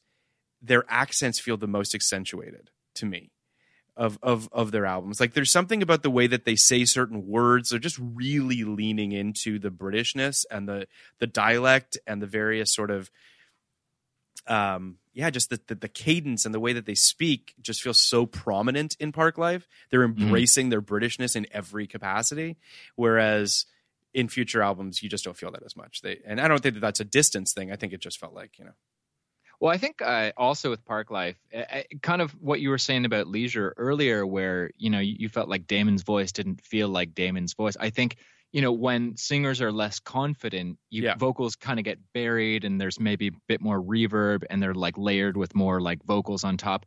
I think the confidence in Parklife is that you can just hear. I mean, I'm sure he's like up in the ante Oh, of yeah. his accent, Yeah. but the vocals are really dry and they're really like like mixed mixed really like in your face. So I think you definitely hear it more too. Yeah, I, I absolutely agree with you. Uh, so my number one, you might roll your eyes at, but um, I have the Universal as my number one. It's a classic Phil song. Um, uh, it, it is. I, I think it's just. Um, I don't know. I mean, a I'm suck. I'm a sucker for for uh, ballads and strings. Um, but I I also just I love the music video for it. I love the Clockwork Orange component. Yep. Um, and I just love the message behind it. I just I love the lyrics of it. It's just it's a it's a a big nice song, and I, I know that that might sound corny and and what have you, but um, I really love Blur's ballads. I think that Damon's a, a really beautiful lyricist, and when he goes to those places, it feels really genuine. Um, whether it's not or not, and it's anyone's guess. But uh, yeah, I just it's it to me it's the it's the song that I associate with the band, for good or for You know- bad. Do you know who made the video? I feel like I do, but I don't. Was it really? Yeah. That's super cool. Yeah. I didn't know you did that one. Uh, what's your number one, Jan? My number one, I went back to Modern Life is Rubbish because I wouldn't have called it my favorite Blur album if my favorite song wasn't on there. And Yep. it's For Tomorrow. That was the first single Yeah. Yes, on yes. that album. Uh, and I mean, those are like those are tracks that you often hear if Blur. Like we both saw Blur, I guess, in 2015 would have been the last show. You saw him in LA, and I saw him in New York. Yep. And uh, I mean, it's hard when a band's discography becomes, I guess, even eight albums is a lot of albums because there's a lot of ground to cover. Totally. And you don't only want to hear the hits. You know, you want to hear a couple of deep cuts. And I mean, I don't think for Tomorrow or Chemical World are necessarily deep cuts, Mhm. but they're definitely not top of the top singles for that band. And to be able to hear those things, those songs live was was pretty awesome. yeah, I mean, I, I I need to listen to uh, Modern Life is Rubbish again. Is the, the long and we- short of it. But no, I, I, I really do think uh, For Tomorrow is a is a wonderful song, and and you know, I, I this is all obviously it's all opinion, and it's what hits you and what hits me, and why why we love the band, and I think it says something about the band that the the spectrum of of what you know what they've accomplished and maybe what they'll accomplish in the future. I would imagine they're done, but who knows? Um, so I think now's a good time to just let's just very briefly. I just want to talk about like the end of Britpop. Then we'll talk about our our uh, our top Britpop albums, and that feels That's a like nice closer. feels That's like a a good good closer. uh, so you know, uh, music critic uh, critic John Savage pinpointed "Be Here Now" as the moment when Britpop ended. Um, it was a highly anticipated album. It came out in 1997. Um, I don't think I can name a single off of it. Uh, I don't know if you can. Um, I just remember the video being really bombastic for their first uh, song, um, their first single. That is. Um, it isn't this this music critic said you know it isn't the great disaster that everybody says it is. Uh, it was supposed to be a big big triumphal record of the period. And i think that they just kind of created under the anticipation of it. Um, and i think that mixed with that blur at the same time distances themselves from britpop doing their self-titled assimilating american lo-fi influences such as pavement and what have you.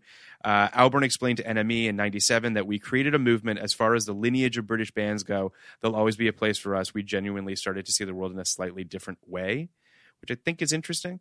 Um, but that feels like the death knell. You know what i mean? Those two albums coming out at the same time one being heralded as the future of britpop cratering under its own expectations and the other band saying we're done with britpop feels like it's the end. And then mixed into that we have your favorite band Jan, the spice girls. Uh, they come out around that time and their popularity really kind of i mean they kind of stole the britpop moniker right? Like they were a literally a british pop band and then it was sort of that was the end I don't know if you feel differently, but that feels like the end to me. No, Be Here Now is interesting. Uh, I, it's funny, 97, that same year, you know, the Blur Mhm. subtitled, as you mentioned, but also OK Computer, which again, Yes. like nobody nobody confuses for a Britpop album. It was its own thing, which is weird because like you could connect certain lines, but it just it wasn't there. Like they, I, I, I don't know what where did they didn't play the game. I mean, it was Yeah. they they would appear just as regularly in like NME or Mm-hmm. Select or Q magazine, uh, but were had sort of delineated themselves into this different direction. Maybe had it not been for uh, Kid A as a follow up to OK Computer, it, well, that was the follow up, right? Correct. Uh, then maybe it would have been a different yeah. story. Yeah. Uh, but OK Computer, uh, I don't know, was Well, like this. Like, it's a maybe, different maybe thing. that album was so good that it just smoked out the the rest of the British crap. And uh, it. it's it's just I mean I I think to sort of to piggyback on what you're saying, it feels like kind of a trifecta. You've got OK Computer, you've got Blur self-titled, and you have Be Here Now. They all come out in '97, and all of them in their own way are basically saying "fuck Britpop," kind Mhm. of, um, or at least Oasis isn't saying it, but they kind of do it by making a shitty album, for lack of a better way of putting it.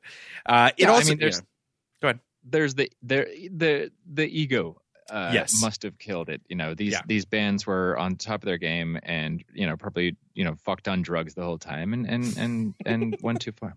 Went That's a, that far. sounds right. It also, I mean, it's it's a confluence of a bunch of things. Uh, the media kind of being over it, perhaps not seeing a, a band to be able to herald this anymore or to run with.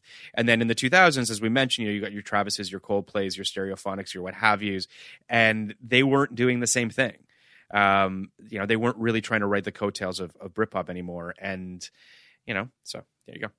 Uh, so let's do our top five Britpop albums. Wrap, the- wrap this fucker It's up. gonna be good. Um, so I'm I, I kind of cheated on my number five a little bit. Me too. Cool, cool, cool. Uh, I put the Trainspotting soundtrack as my number five. Interesting. That that soundtrack, and it's an album. Let's say it's an album. Uh, it is to me a perfect encapsulation of all of the bands of Britpop. All of them sort of before Britpop really blew up, but it's a great soundtrack that I feel has all of my favorite Britpop bands on it, and and introduced me to a lot of them. Uh, so it- it's kind of a time capsule thing to me. So that's why I put it on there. I don't know how you feel about it. I mean, you like the soundtrack, I'm assuming, but You know, Phil, I put it as my number three. Actually. Oh, wow. Obvi- okay, and, great. And, and and maybe for the same reason. We were 16. This movie came out. Yeah. Obviously, we're not into like heroin. It didn't affect us that way. Uh, Yeah. But Yeah. it was such an iconic time capsule of the Yes. era. We we talked about 90s soundtracks. This was obviously our favorite. Uh, we you know we're also forgetting there was a Trainspotting number two soundtrack that came out the following year. They put out more songs. Oh, I, I, guess that what was on that? in the movie. Uh, Was I mean, the rest that? of the stuff that appeared in the movie, like Golden Years, David Bowie, uh, Oh, sure, another sure. Underworld song, uh, Passenger Iggy Pop, Underworld. That's a fucking Britpop band that no one talks about. yeah. anyway, Uh, so yeah. I guess we can skip my number three. Well, we'll just- But what's your number five? I totally agree. I mean, that it's an important uh, defining album. Yeah. Of, of the era for sure. It uh, especially for I would argue for North American audiences. That movie was huge. Yep. And that soundtrack was huge and I think it that was the access point for a lot of people for Blur and for Pulp and for a lot of these bands that sort of came out of that. So yeah, uh, just a hunch, just a hunch, but uh, Uh-huh. movie about heroin addicts probably not as cool without an awesome soundtrack. So- probably true. Yeah. And obviously there's there has to be a Lou Reed song. Yeah. Uh Wait, I didn't get to my number five though. I was just gonna say, what's your number five? Um, so not a Britpop album. Perfect. Oh, Okay. Yeah. What is Uh, it? It is Exit Planet Dust by the Chemical Brothers, Oh, wow. 1995. Okay. And uh, this came out in the absolute peak of Britpop. It did. Uh, this album came out before sort of that big wave of electronic, I believe electronica as it was called. Uh, but uh, I think it was so important for the era. Um, you know, the Ed Simons and t- uh, Tom Rowlands from the from the group Mhm. uh, used to DJ regularly at the Heavenly Social in London, which was like a the the, the big club uh, where you know you got Noel Gallagher, Tim Burgess from Charlatans, uh, Bobby Gillespie from Primal Scream hanging out. They eventually like you know end up doing songs with all these guys. So I mean, they're sort of the uh, the electronic music uh, stewards to the Britpop world. Uh, all the references are the same. It's all like 60s, 70s musical references. There's like same grooves, just less guitars. Um, Sure.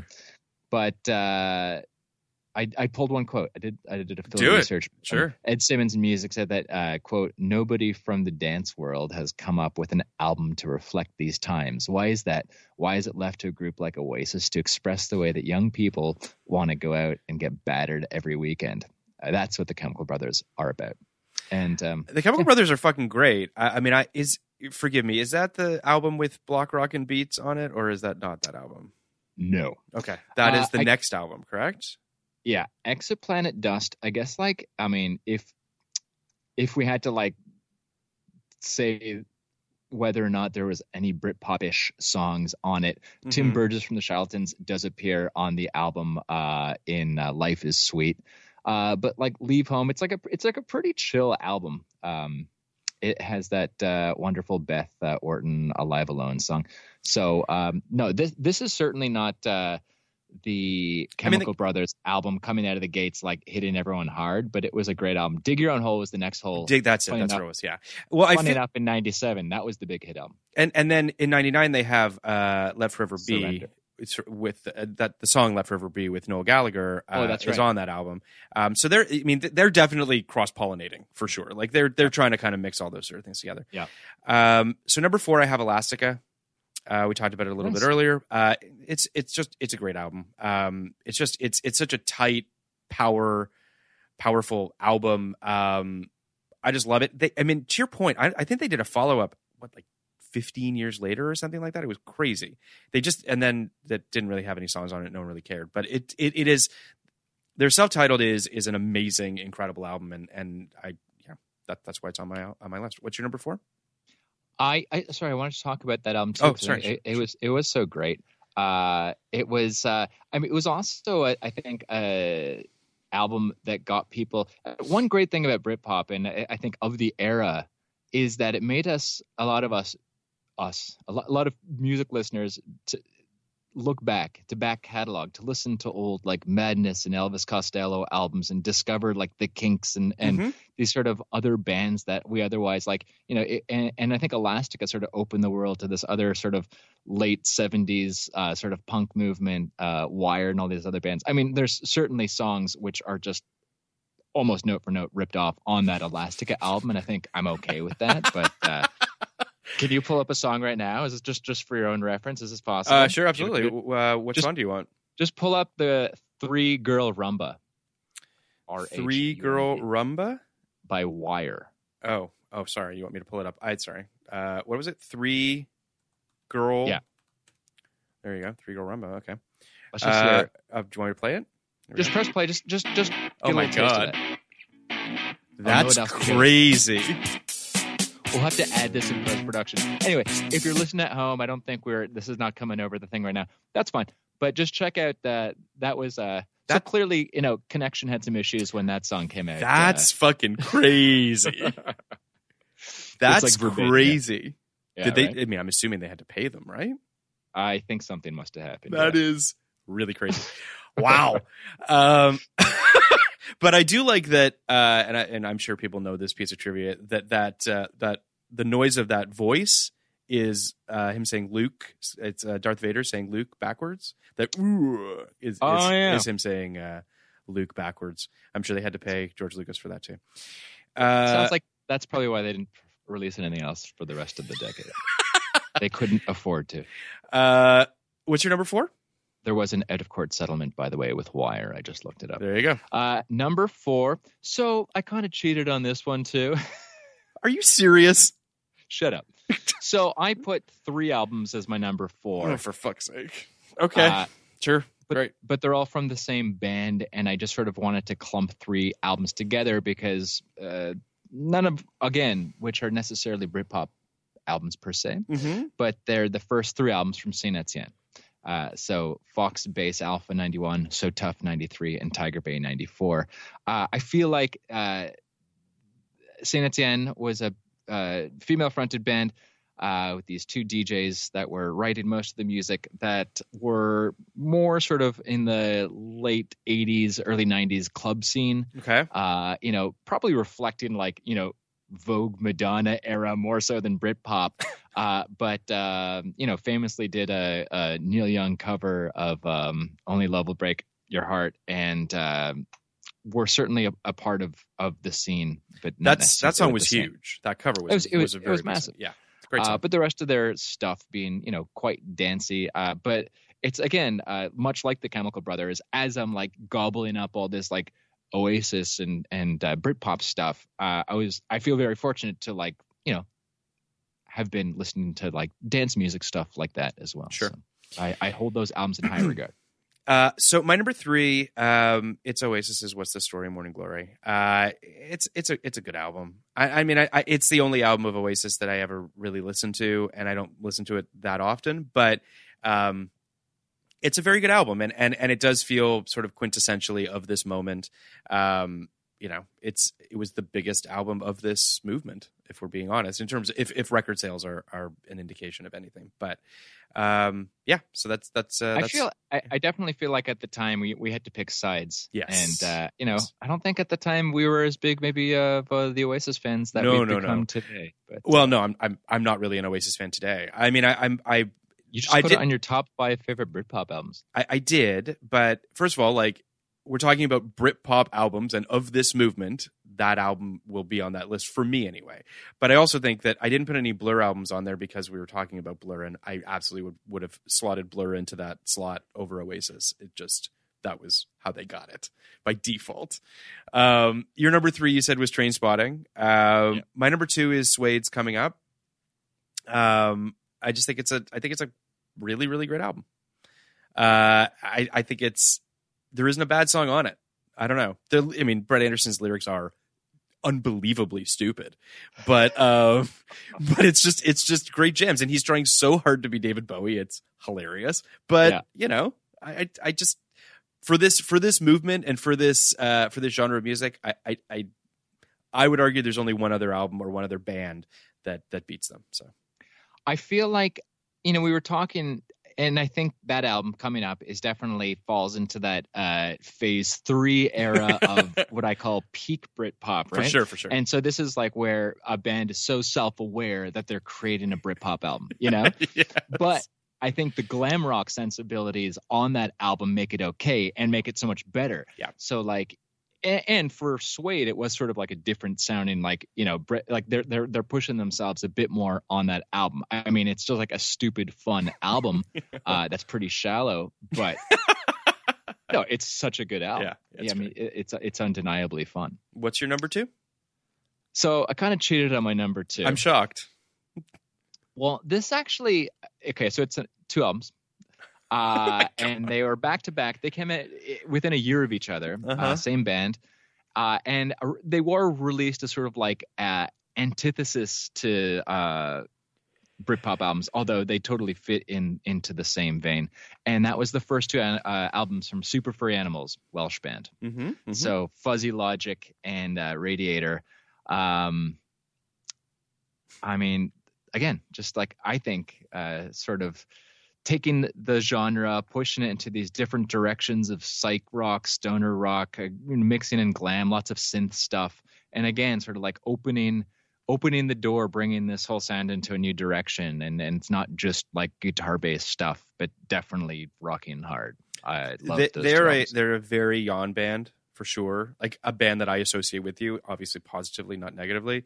Um, in the sense that like they were in a they were a band I didn't really know much about, and certainly was exposed to them through you, and and um, you know they would continue to do really really interesting work moving forward. I mean, I think Guerrilla's a great album, and Rings Around the World. Rings Around the World is that the Yeah, Yeah. I mean, Rings Around the World is probably my favorite album, but it Yeah, wouldn't have. I, yeah, I- no, that would have been yeah. too far of a stretch to call that Britpop. For at that sure, point, for sure. like a 2000s era. but yeah, that album isn't that's an incredible album. Um, yeah, they're they're a really really really interesting band that that I don't know this they've ever really broken through uh, in North America, but um, you know, Well, the singer uh, Gruff Rhys uh, Mhm. does a lot of solo stuff and plays like really like quaint small shows here uh, Oh, cool. that are awesome to go see and I, I think it's you know if, if the band itself super furry animals tour eh, they, they they played to relatively big audiences but again like yeah 96 97 uh, I think during that like peak Britpop era, they re- they released these two albums, and it's kind of like it's kind of like making fun of how seriously these bands are taking themselves, you know, which which is great. That's yeah. I mean, I, I, I, I they're a band. I'll say this: this episode is going to make me re-listen to a lot of stuff, and they are definitely one of those bands that I want to kind of dig back into because I think they're tremendous. But uh, my number, I, I just realized I, I guess we Yeah. can't really put out uh, the playlists, or else it would be kind of like a spoiler for the one person that listens to this podcast. well, I mean, yeah, we can we can we can put some stuff together. We can put some lists together, perhaps some playlists. We'll figure it out. All right. But um, my number one is uh, Pulp's His and Hers. Um, Interesting. I uh yeah, I mean I I, I love Pulp. Um that album I think is the album that feels like that the whole album works for me. Like it feels the most sort of um it all kind of comes together as an album for me. I really love Different Class and I, I do really love This Is Hardcore, but his and hers just feels like um they're they're they're firing on all cylinders.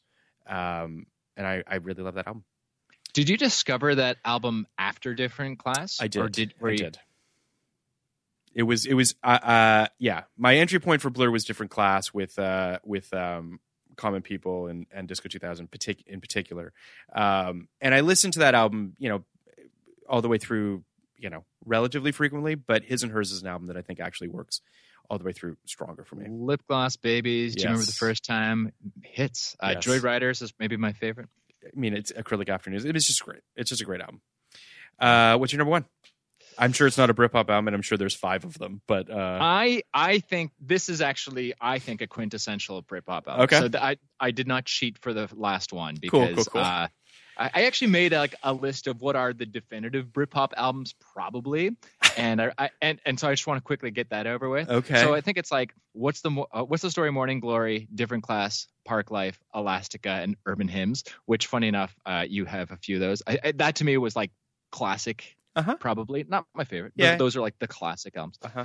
My favorite, uh, and I think the most exciting when it came out, and I was of of the right age, was Supergrass. I should Coco. Came out in 1995. Uh, was just like jolt of fucking energy.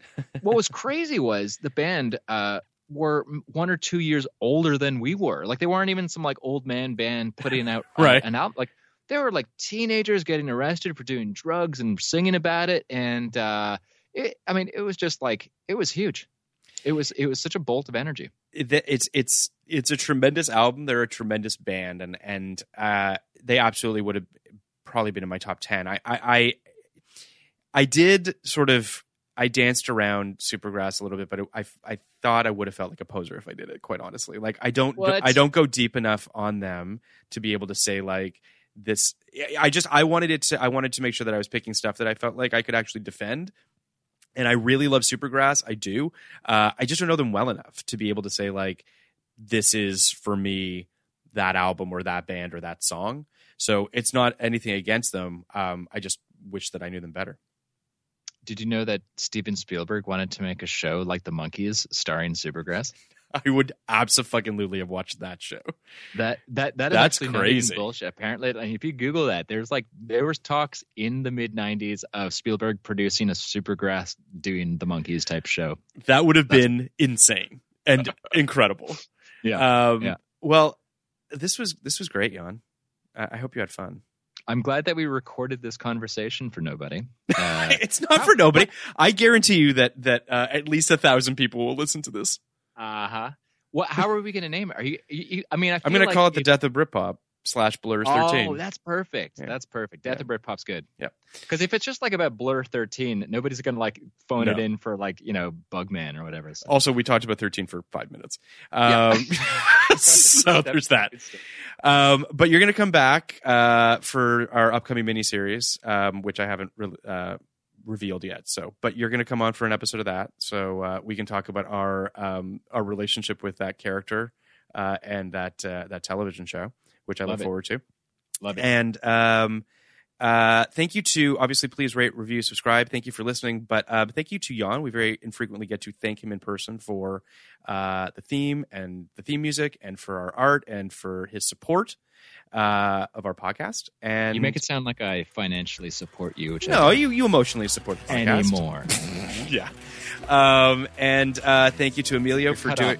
For for doing our social media, for uh, Ernie for uh, handling our, our production, and um, that's all we got. We'll see you next week. Thanks. Bye. Thanks, guys. like it. Just podcast like it. Podcast like it's 1999. Podcast like it. You want a podcast like it's 1999.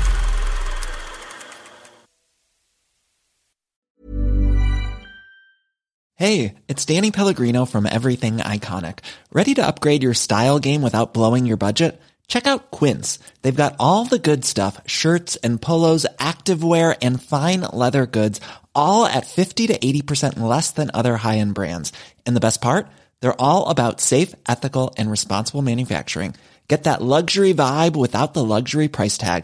Hit up quince.com slash upgrade for free shipping and 365 day returns on your next order. That's quince.com slash upgrade. Ever catch yourself eating the same flavorless dinner three days in a row? Dreaming of something better? Well, HelloFresh is your guilt-free dream come true, baby. It's me, Keke Palmer. Let's wake up those taste buds with hot, juicy pecan-crusted chicken or garlic butter shrimp scampi. Mm. Hello Fresh. Stop dreaming of all the delicious possibilities and dig in at HelloFresh.com. Let's get this dinner party started.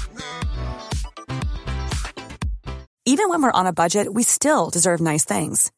Quince is a place to scoop up stunning high-end goods for 50 to 80% less than similar brands. They have buttery soft cashmere sweaters starting at $50, luxurious Italian leather bags, and so much more. Plus, Quince only works with factories that use safe, ethical, and responsible manufacturing. Get the high-end goods you'll love without the high price tag with Quince. Go to quince.com slash style for free shipping and 365-day returns.